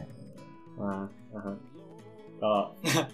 อ่าไอซ์จะ triple kill หรือไม่มาดูกันนะ let's ฮะ hope so โอเคครับที่สุดที่เราบอกไว้ในส่วน ของคำคำนี้นะครับ โอเค พร้อมนะครับ ได้คำแล้วนะครับอ่าครับผมคำคำนี้คือคำว่า ห้องครัวครับสองหนึ่งในอพาร์ตเมนต์ศูผนมย์เนี่ยก็ถือว่าโชคดีนะครับที่อ่าหาห้องที่มีทั้งห้องห้องของเราแล้วก็ห้องน้ำแล้วก็ห้องครัวได้อยู่ใน ในในเขาเรียกว่าอะไรวะในเขตเดียวกัน คือทุกอย่างเป็นของเป็นห้องส่วนตัวของเรา คือในเยอรมันเนี่ยมันจะมี อ่าอพาร์ตเมนต์อพาร์ตเมนต์หอพักอีกแบบหนึ่งที่เป็นที่นิยมกันที่เรียกว่าอ่ามันเรียก Wohngemeinschaft ปะ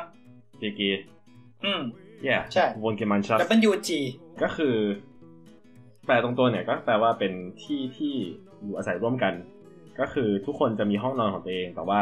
ส่วนอื่นเนี่ยก็จะต้องแชร์กันเนี่ยส่วนใหญ่ก็เป็นห้องน้ำห้องครัวที่จะต้องแชร์กันอ่าเนี่ยครับก็คือ เหตุผลที่มีสิ่งนี้ขึ้นมาเนี่ย ก็เพราะว่าเราพยายามจะแชร์รีซอสกันให้มากที่สุดนะครับ ก็คือเราเราไม่สามารถที่จะ afford การมีของส่วนตัวที่อย่างได้เอง พูดไปแล้วเนี่ยครับ มันก็เหมือนกับสังคมเราเนาะที่เราลงทุนจ่ายภาษีเพื่อที่จะใช้อินฟราสตรักเจอร์ร่วมกัน ถ้าเกิดสมมติว่าอย่างในเคสของเวเกเนี่ย ถ้าเกิดหนึ่งนาทีเราแชครัร์บกัน เราก็ต้อง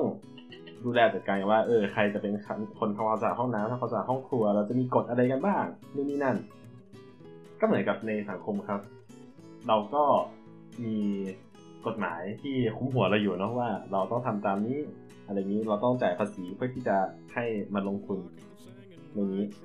แล้วถ้าเกิดสมมติว่ามันมีใครแหกกฎเนี่ยมันก็จะไม่แฟร์กับคนอื่นเนาะเพราะว่าเขาก็เหมือนมี มีส่วนร่วมในการสร้างหรือว่าดูแลinfrastructure เหล่านี้เหมือนกัน แต่ว่าถ้าเกิดเขาไม่ได้ใช้อย่างที่เขาควรจะได้ใช้มันก็ไม่แฟร์เนาะก็เราก็จะบอกไว้ว่าสิบวิครับ ถ้าเกิดอยู่ WG ก็ช่วยล้างห้องน้ำด้วยนะครับขอบคุณครับฮะครับ โอเคฮะครับ ครับจบเออแทรกนิดนึง เมื่อกี้เมาคือถึงไอจะคิวครบทุกคนก่อนรอบสองวิของตัวเองด้วยเพื่อให้แฟเออร์ไอก็นะคต้รับองเล่นของตัวเองเพื่อให้แฟร์ด้วยเช่นกัน ซึ่งกรณีนั้นช่องแชทก็เสนอตัวจะคิดคำให้นะคะเออแต่แต่ไม่มีเคสนั้นแล้วนะครับ เพราะว่าโฟกสามารถรอดไปได้นะฮะอะแม้ว่าจะมีดอกจันห้อยท้ายอยู่ก็ตามอะก็ต่อไหมโอเคอืมคราวนี้โฟกต้องหาคำให้ไบร์ทเนาะ โอเคเออประเด็นเตือนอีกนิดนึงว่าคะแนนที่เราใช้สะสมกันอะ เราจะวัดจากการที่ว่าคำแรกไปจนถึงคำสุดท้ายเนี่ย มันห่างกันกี่ step นะ ฉะนั้นถ้าเกิดเป็นไปได้เราต้องพยายามให้มันแบบออกห่างจาก topic เดิมให้ได้มากอ๋อที่เอสุอดว่ะไม่ มันวัดแค่คำแรกคำสุดท้ายปะก็คือแค่ออกต่างจาก topic แรกสุดก็พอปะใช่ใช่ใช่แต่คือแบบหมายถึงแบบคำที่เราคำแรกจะคืพูอดอะไรต่อไปเนี้ยอาจารมันย์ต้องปิงพยายามให้มันฉีกไปมากกว่านี้ได้ด้วยอีกนะ อาจารย์ปิงอาจารย์ปิง อาจารย์ปิง คือเดี๋ยวแป๊บนึงเราจะหาเราจะเสิร์ชแค่ว่าอาจารย์ปิงในพิจิได้ยังไงอาจจะมีก็ได้นะ ไม่รู้อะ ก็ถ้าไม่มีก็ค่อยว่าไม่กัแล้วมันมันเวิร์กกับไอ้เฉพาะวิกิอังกฤษไม่ใช่เหรออืมถ้าเกิดไม่รู้ถ้าเหมืเกิอดนกันเฉพาะวิกิอังกฤษใช้คำว่าติวเตอร์แทนก็ได้นะ เอาเอาเอาเป็นว่าเดี๋ยวค่อยว่ากันนะเล่นไปก่อนไปอ่าอ่าอ่าอ่าโอเค เปิดนาฬิกาจับเวลาแป๊บ เราจะอยู่หน้านี้ไม่เอา tab ไปไหนนะครับเพื่อให้จำได้ว่าเราต้องขานเวลา โอเคไบร์ทพร้อมไหมครับ พร้อมครับ โอเคสองวินาทีของไบร์ทนะครับค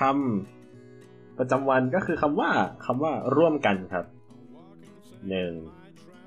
สอง conceptของการทำอะไรร่วมกันเนี่ย มันก็เป็นสิ่งที่เรียกว่าในในแง่หนึ่งมันเป็นโอเค เราอาจจะบอกว่ามันเป็นสิ่งที่ฝังเข้ามาในสังคมมนุษย์ตั้งแต่แบบยุคดึกดึกดำบรรพ์อะไรเงี้ยว่ามนุษย์เรามีศักยภาพในการคอ p เปเรตหรือการทำอะไรร่วมกันที่มากไปกว่า สัตว์ชนิดอื่นๆ มันก็ทำให้แบบเรามีศักยภาพเนี้ย เช่น จากผมไม่แน่ใจว่าจากเซเปียนหรือเปล่านะครับผมว่าน่าจะจากเซเปียนเนี่ย คือจริงๆมันมันจะมีอย่างเขาเขาจะชอบน่าน่าจะเป็นเททอแก่คนคนเขียนเซเปียนเนี่ยแหละเขาจะยกตัวอย่างว่าเฮ้ยในในสัตว์เนี่ยมันมีเราเวลาพูดถึงฝูงสัตว์เนี่ยเราอาจจะแบ่งได้สองประเภทคือ ประเภทอย่างเช่น ฝูงหมาป่าโอเค มันอาจจะมี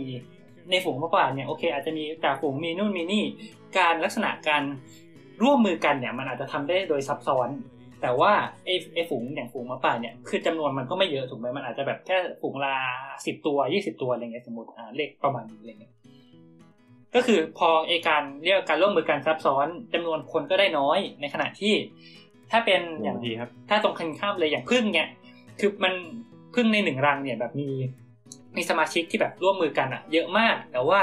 หน้าที่ของมันก็จะแบบง่ายๆซ้ำๆเช่นโอเค มันจะมีโรว่าโอเค คนนี้เป็นพึ่งงานนะพึ่งนู่นพึ่งนี่อะไรเงี้ยก็คือพอมีจำนวนมากไอคุณภาพของการ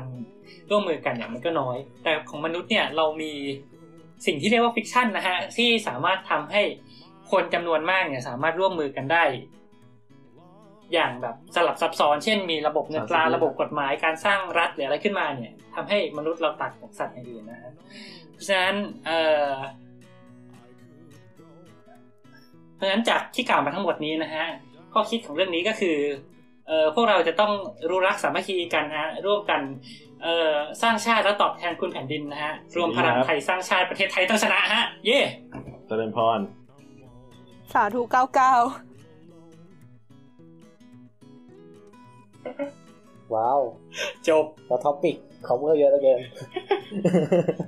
เลิกลัก ตอนแรกนึกว่าแบบไบร์ทจะไปในแนวแบบ ถ้ากลับมาอาจารย์ปิงได้ให้ bonus point อย่าเลย แต่คือจะบอกว่าเรื่องที่ตอนตอนแรกอะพอได้ยินคำว่าร่วมกันอะเราคิดว่าแบบไบร์ทจะไปในแนวประมาณแบบ commu nismอยู่เป็นไงอยู่เป็นอืมอ่าฮะ ถ้างั้นก็คือแบบโฟกกับไบร์ทก็คือการันตีแล้วว่าจะได้แต้มไปจากชนะคนนี้แน่เออเฮ้ยจริงๆเราเราสามารถเรียกว่าเล่นอีกแบบเอออย่างอย่างอย่างที่ที่อย่างที่โฟกบอกก็น่าสนใจนะที่แทนแทนที่จะเราเราจะตั้งโจทย์ว่าให้ไปไกลที่สุดเราจะต้องตั้งโจทย์ให้มันวนกลับมาที่เดิมเลยนะภาระมันจะไปตกอยู่ที่คนสุดท้ายแบบล้วนๆเลยนะเอาจริงเออจริงจริงๆแต่เราตั้งใจจะวัดเขาเรียกว่านะจะราชาโจรสลัดไม่ใช่เหรอใครออกทะเลเก่งกว่ากัน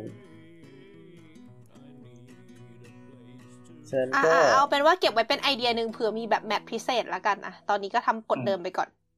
อ่า โอเคอะใดๆก็คือ อันนี้ก็คุณคืเออเซทราบอกว่าอ่าเออแป๊บนึงเอ่อไบร์ทเล่าก่อนเลยไบร์ท comment อะอ๋อ คุณเอเซทราบอกว่าจะวนทำไมถ้าอยากออกไปแล้ววนมาที่เดิม ฟังเทปมนุษย์ vs ทำชาติได้เหมือนกันนะฮะน่าสิเหมือนเรื่องนี้จะโผล่มาเลยการไทยอินนะฮะใดๆก็คือ อย่าลืมไปฟังกันนะครับ น่าจะเป็นเทปที่หลาย ๆ คนรู้สึกชอบมากที่สุด เพราะว่ามันไหลแบบไม่หยุด ก็คือแบบ หลาย ๆ คนที่ว่าคือคนจัดถูกไหม ใช่ หลาย ๆ คนก็เช่นไบร์ทเช่นเอิร์กส่วนคนฟังก็คือแบบกับพริบตาสามทีอาจจะแบบเฮ้ไม่ก็อย่างที่บอกไงคนฟังต้องเอาเอ่ออย่าไปยึดติดกับหัวข้อเอ่อชื่อชื่อเทปชื่ออะไรอีกรอบนะคะ คนตั้งชื่อ อ๋อเอ่อชื่อเทปเอ่อมีคนมีต้นไม้มีสัตว์ป่าครับ โอเคครับไปต่อต่อต่อสุดท้ายแล้วอ่าฮะก็สองวิใช่ไหม เดี๋ยวจับเวลา โอเค เย่อืมคำว่าอะไรดีวะ อะ โอเคฮะ คำสุดท้ายนะฮะที่ไอซ์จะได้ก็คือคำว่าพ่อแม่ฮะเขาว่าอะไรนะพม่าพร้อมไหมพร้อมไหมพร้อมพร้อมไหมตอนตอนเนี้ยพร้อมไหมอ๋อตื่นเต้นตื่นเต้น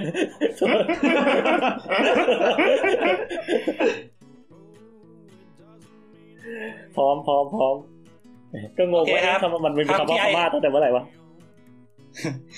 คำที่ไอซ์จะต้องพูดก็คือ สามัคคีฮะคำว่าสามัคคีนะครับหนึ่งผม สองก็ต้เข้าใจกันก่อนนะครับผมสามว่าการสี่ที่ว่าเราจะบอกว่าคนกลุ่มใดกลุ่มหนึ่งเนี่ยมีความสามัคคีกันเนี่ย เราก็สามารถมองได้ในหลายมุมนะครับผม ถ้าเกิดเราจะบอกว่าความสามัคคีคือการที่ว่าสามารถทำอะไรไปในรูปแบบที่ไปในทิศทางเดียวกันเนี่ยอะฮะมันก็อาจจะไม่ใช่ definition ที่ดีเสมอไปนะครับผม เพราะว่าการที่เรากระทำสิ่งใดไปในทิศทางเดียวกันเนี่ย มัน ไม่ได้หมายความว่ามันเกิดการรวมแรงร่วมใจกัน แต่มันอาจจะเกิดจากการบังคับขู่เข็น อาจจะเกิดมาจากอำนาจที่ถูกสั่งมาจากเบื้องบนนะครับผมในเชิงของเรื่องระดับของอำนาจที่ไม่เท่ากันนะครับผมที่คนที่มีอำนาจมากกว่าเนี่ยจะสามารถสั่งให้คนที่มีอำนาจน้อยกว่าเนี่ยทำในสิ่งใดสิ่งหนึ่งไปในทิศทางเดียวกันได้ตามต้องการนะครับผมครับ แต่อย่างไรก็ตามถ้าเกิดเป็นความสามัคคี ซึ่งถือว่าเป็น definition ของผมเนี่ยมันจะต้องเป็นการที่เกิดขึ้นเพื่อที่ว่าจะ contribute รวมกัน เพื่อสิ่งใดสิ่งหนึ่งนะครับผม ซึ่งในเชิงเศรษฐศาสตร์แล้วนะครับผมมันก็มีสิ่งที่เอามาใช้ในการคำนวณถึงจุดสมเหตุสมผลของการที่ว่าช่วยกันคอนทิบิว เขาเรียกว่าอะไรนะแบบการที่ว่าแบบมีเป้าหมายร่วมกันอยู่ ก็คือเป็นทฤษฎีเกมหรือเกมเทอรี่ในรูปแบบที่ชื่อว่า cooperative เกมนะฮะซึ่งเราอาจจะเคยชินกับเเกมเทอรี่ประเภทที่แบบว่าอะสองคนแข่งกันเป็น competitive เกมเนาะอย่างเช่นเกม Prisoner's Dilemma หรือการตัดสินใจของนักโทษอ่าแต่ว่าในสมมุมของ cooperative เกมเนี่ยเป้าหมายมันจะไม่เหมือนกันแหละ ขณะที่ ฝั่ง competitive เกมอะเราจะต้องคิดว่าเราจะสามารถทำยังไงเพื่อให้ได้ผลประโยชน์มากที่สุดอือฮึกลับกันคือถ้าเกิดเป็น cooperative เกมส่วนใหญ่ goal คือ เราจะต้องทำยังไงให้ใช้ effort น้อยที่สุด เพราะว่าสิ่งที่เราจะต้องเอามาแชร์รวมกันน่ะก็คือ effort ในขณะที่ว่าผลลัพธ์ที่เราจะได้ส่วนใหญ่เราจะได้ในจำนวนที่เท่ากันนะอะฮะซึ่ง การที่ว่าเราคิดแบบนี้มันก็จะมีปัญหาอยู่อย่างหนึ่งก็คือ ถ้าเกิดเราทุกคนอะ ต่างคิดว่าการที่ว่าเราจะต้อง contribute อะไรสักอย่างเนี่ยอะฮะบางครั้งอะ มันจะเกิดสิ่งที่เรียกว่าเขาเรียกว่าอะไรนะ เหมือนแบบมันมันมีศัพท์เทคนิคอยู่แต่นึกไม่ออก เอาเป็นว่าขออธิบายสถานการณ์คร่าวๆแล้วกันว่า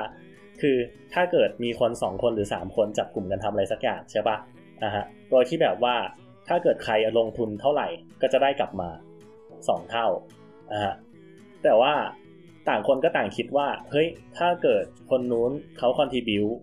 คนนั้นเขาคอนทิบิวบางทีเราก็ไม่ได้จำเป็นจะต้องคอนทิบิวเข้าไปในกองกลางอะฮะในขณะเดียวกัน คนอื่นก็จะคิดแบบเดียวกันว่าอะถ้าเกิดมองในมุมนี้มันก็ต้องมีคนที่จะเลือกไม่คอนทิบิวอะที่จะเลือกแบบไม่ช่วยอะสุดท้าย ต่างคนก็ต่างจะแบบเฮ้ยถ้าเกิดคนนั้นจะไม่ช่วยอยู่แล้ว เราก็ไม่ช่วยเหมือนกันดีกว่า เราจะได้ไม่เสียเปรียบสุดท้ายมันก็เลยทำให้ เราไม่สามารถมีใครที่จะช่วยคอนทิบิวไปให้ถึงเป้าหมายนั้นได้เลยอืทั้งหมดทั้งมวลนี้ก็จะบอกว่าแบบหลาย ๆ ครั้งอะถึงแม้ว่าเราจะมีเป้าหมาย ที่เราบอกว่าตัวเองมีความสามัคคีที่ว่าจะไปถึงโกโกเดียวกัน ถ้าเกิดมันไม่มีอะไรที่จูงใจให้เขาช่วยที่จะ เขาเรียกว่านะลงทุนลงแรงเพื่อให้ไปถึงเป้าหมายนั้นน่ะ มันก็ไม่มีทางเลยที่จะประสบความสำเร็จตราบใดที่มนุษย์เรายังเขาเรียกว่าไงนะตราบใดที่มนุษย์ยังอยู่ภายใต้ assumption ที่ว่าเอ่อมนุษย์เห็น utility ของตัวเองเป็นสำคัญ อืม ประมาณนี้สาธุสี่นาทีสี่นาทีอะถ้าสี่นาทีเลยเหรอเมื่อกี้เมื่อกี้มีมีเตือนปะ มีเตือนเตือนไปแล้วว่าสองนาทีแล้วเตือนเหรอเสียงดังด้วย อุ้ยขอโทษครับเพลินเพลินจบแล้วเย้สรุปก็คือชนะกันสามคนนะคะเออแพ้คนเดียว จริงๆไม่อยากจะเรียกว่าชสีนะใจจังเลย รู้สึกว่าเทปนี้แม่งแบบแท้เถไม่ได้คอนทิบิวอะไรเลย อันนี้คือ อันนี้คือด่าทางอ้อมหรือเปล่านะ หมายถึงตัวเราเนี่ยแหละ ไม่รู้ก็สึกคือว่าทางทางนี้รู้สึกว่าก็รู้สึกรู้สึกสะว่าดุ้สงองเหมือนกัน รู้สึกว่าสองเทปแรกเรามีคุณภาพกันกว่านี้ เอ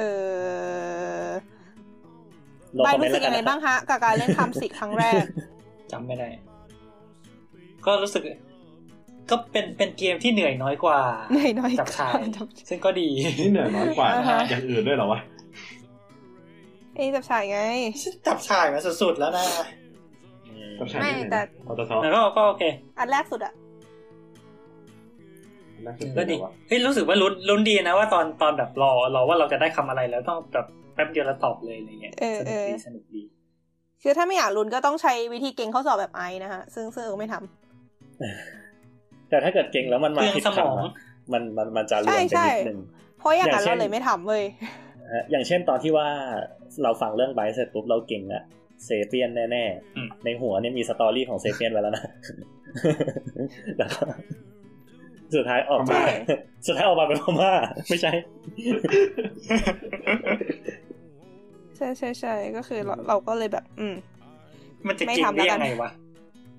อ่าฮะอ่าฮะคุณเอสเทราบอกว่าเก็งแล้วมาผิดมันจะดุ้ง ฉันเคยมาแล้วมันจะช็อกนิดนึง แต่โชคดีตอนนั้นเวลาเยอะอยู่อะอันนี้ก็คือบอกเล่าประสบการณ์ ประสบการณ์ตรงจากผู้ใช้งานจริง ผู้ใช้จริง โอเค เมื่อกี้สุดท้ายอ่าไออะไรต้องเลือกอะไรคำสุดท้ายมาคำหนึ่งถูกไหมไอ้ต้องเลือกจากสตอรี่คำสุดท้ายเหรอ อืมโโหเพื่อเป็นคำปิด อืมเลือกคำที่ที่ที่หนีจากอาจารย์ปิงมากที่สุด เออ จากสตอรี่ตัวเองอะว้าช่วยคิดหน่อยดิ อันนี้ อันนี้คือ เราได้คะแนนแชร์กันนะทั้งโฟกทั้งไว้เลย มันจะมีงั้นคำเราไหนไม่ที่ช่วยแบบอาจจะเออไม่ช่วย ส่วนเราส่วนตัวคือนี่เราพูดอะไรไปนะ เราเล่าถึคืงอเราเราวัดความห่างของคำยังไงอะวัดความห่างจากเว็บที่ชื่อว่า six ใช่ไหม six six level six degree of เออ six degree of Wikipedia ค่ะอ่าโอเค ทีนี้ถ้าเกิดเราแอ s ซูมว่าคำว่าอาจารย์ปิงคือคำว่าติวเตอร์เนี่ย ก็ต้องทำอะไรให้มันหนีกับติวเตอร์มากที่สุด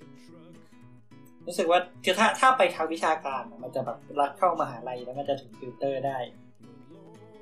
อ่าฮะอืมหรอในหัวตอนแรกคิดว่าแบบจะปักอารมณ์ประมาณแบบ cooperative game อะแบบหรือว่าถ้า game theory อาจจะใกล้ไปหน่อยมัน ได้แบบว่าไม่ไม่แล้วมันก็มันจะกลายเป็นว่าผมเป็นทีเกมเออคิดค้นโดยศาสตราจารย์ X ซึ่งเคยเป็นติวเตอร์ที่นี่มาก่อนอย่างเงี้ยจบ เราไม่คิดว่าฝรั่งเขาเป็นไปได้เราหรอเราไม่คิดว่าต่างชาติเขาจะเอาคำว่าติวเตอร์ไปอยู่ในไอ้นี่ได้เลยแต่มีนะ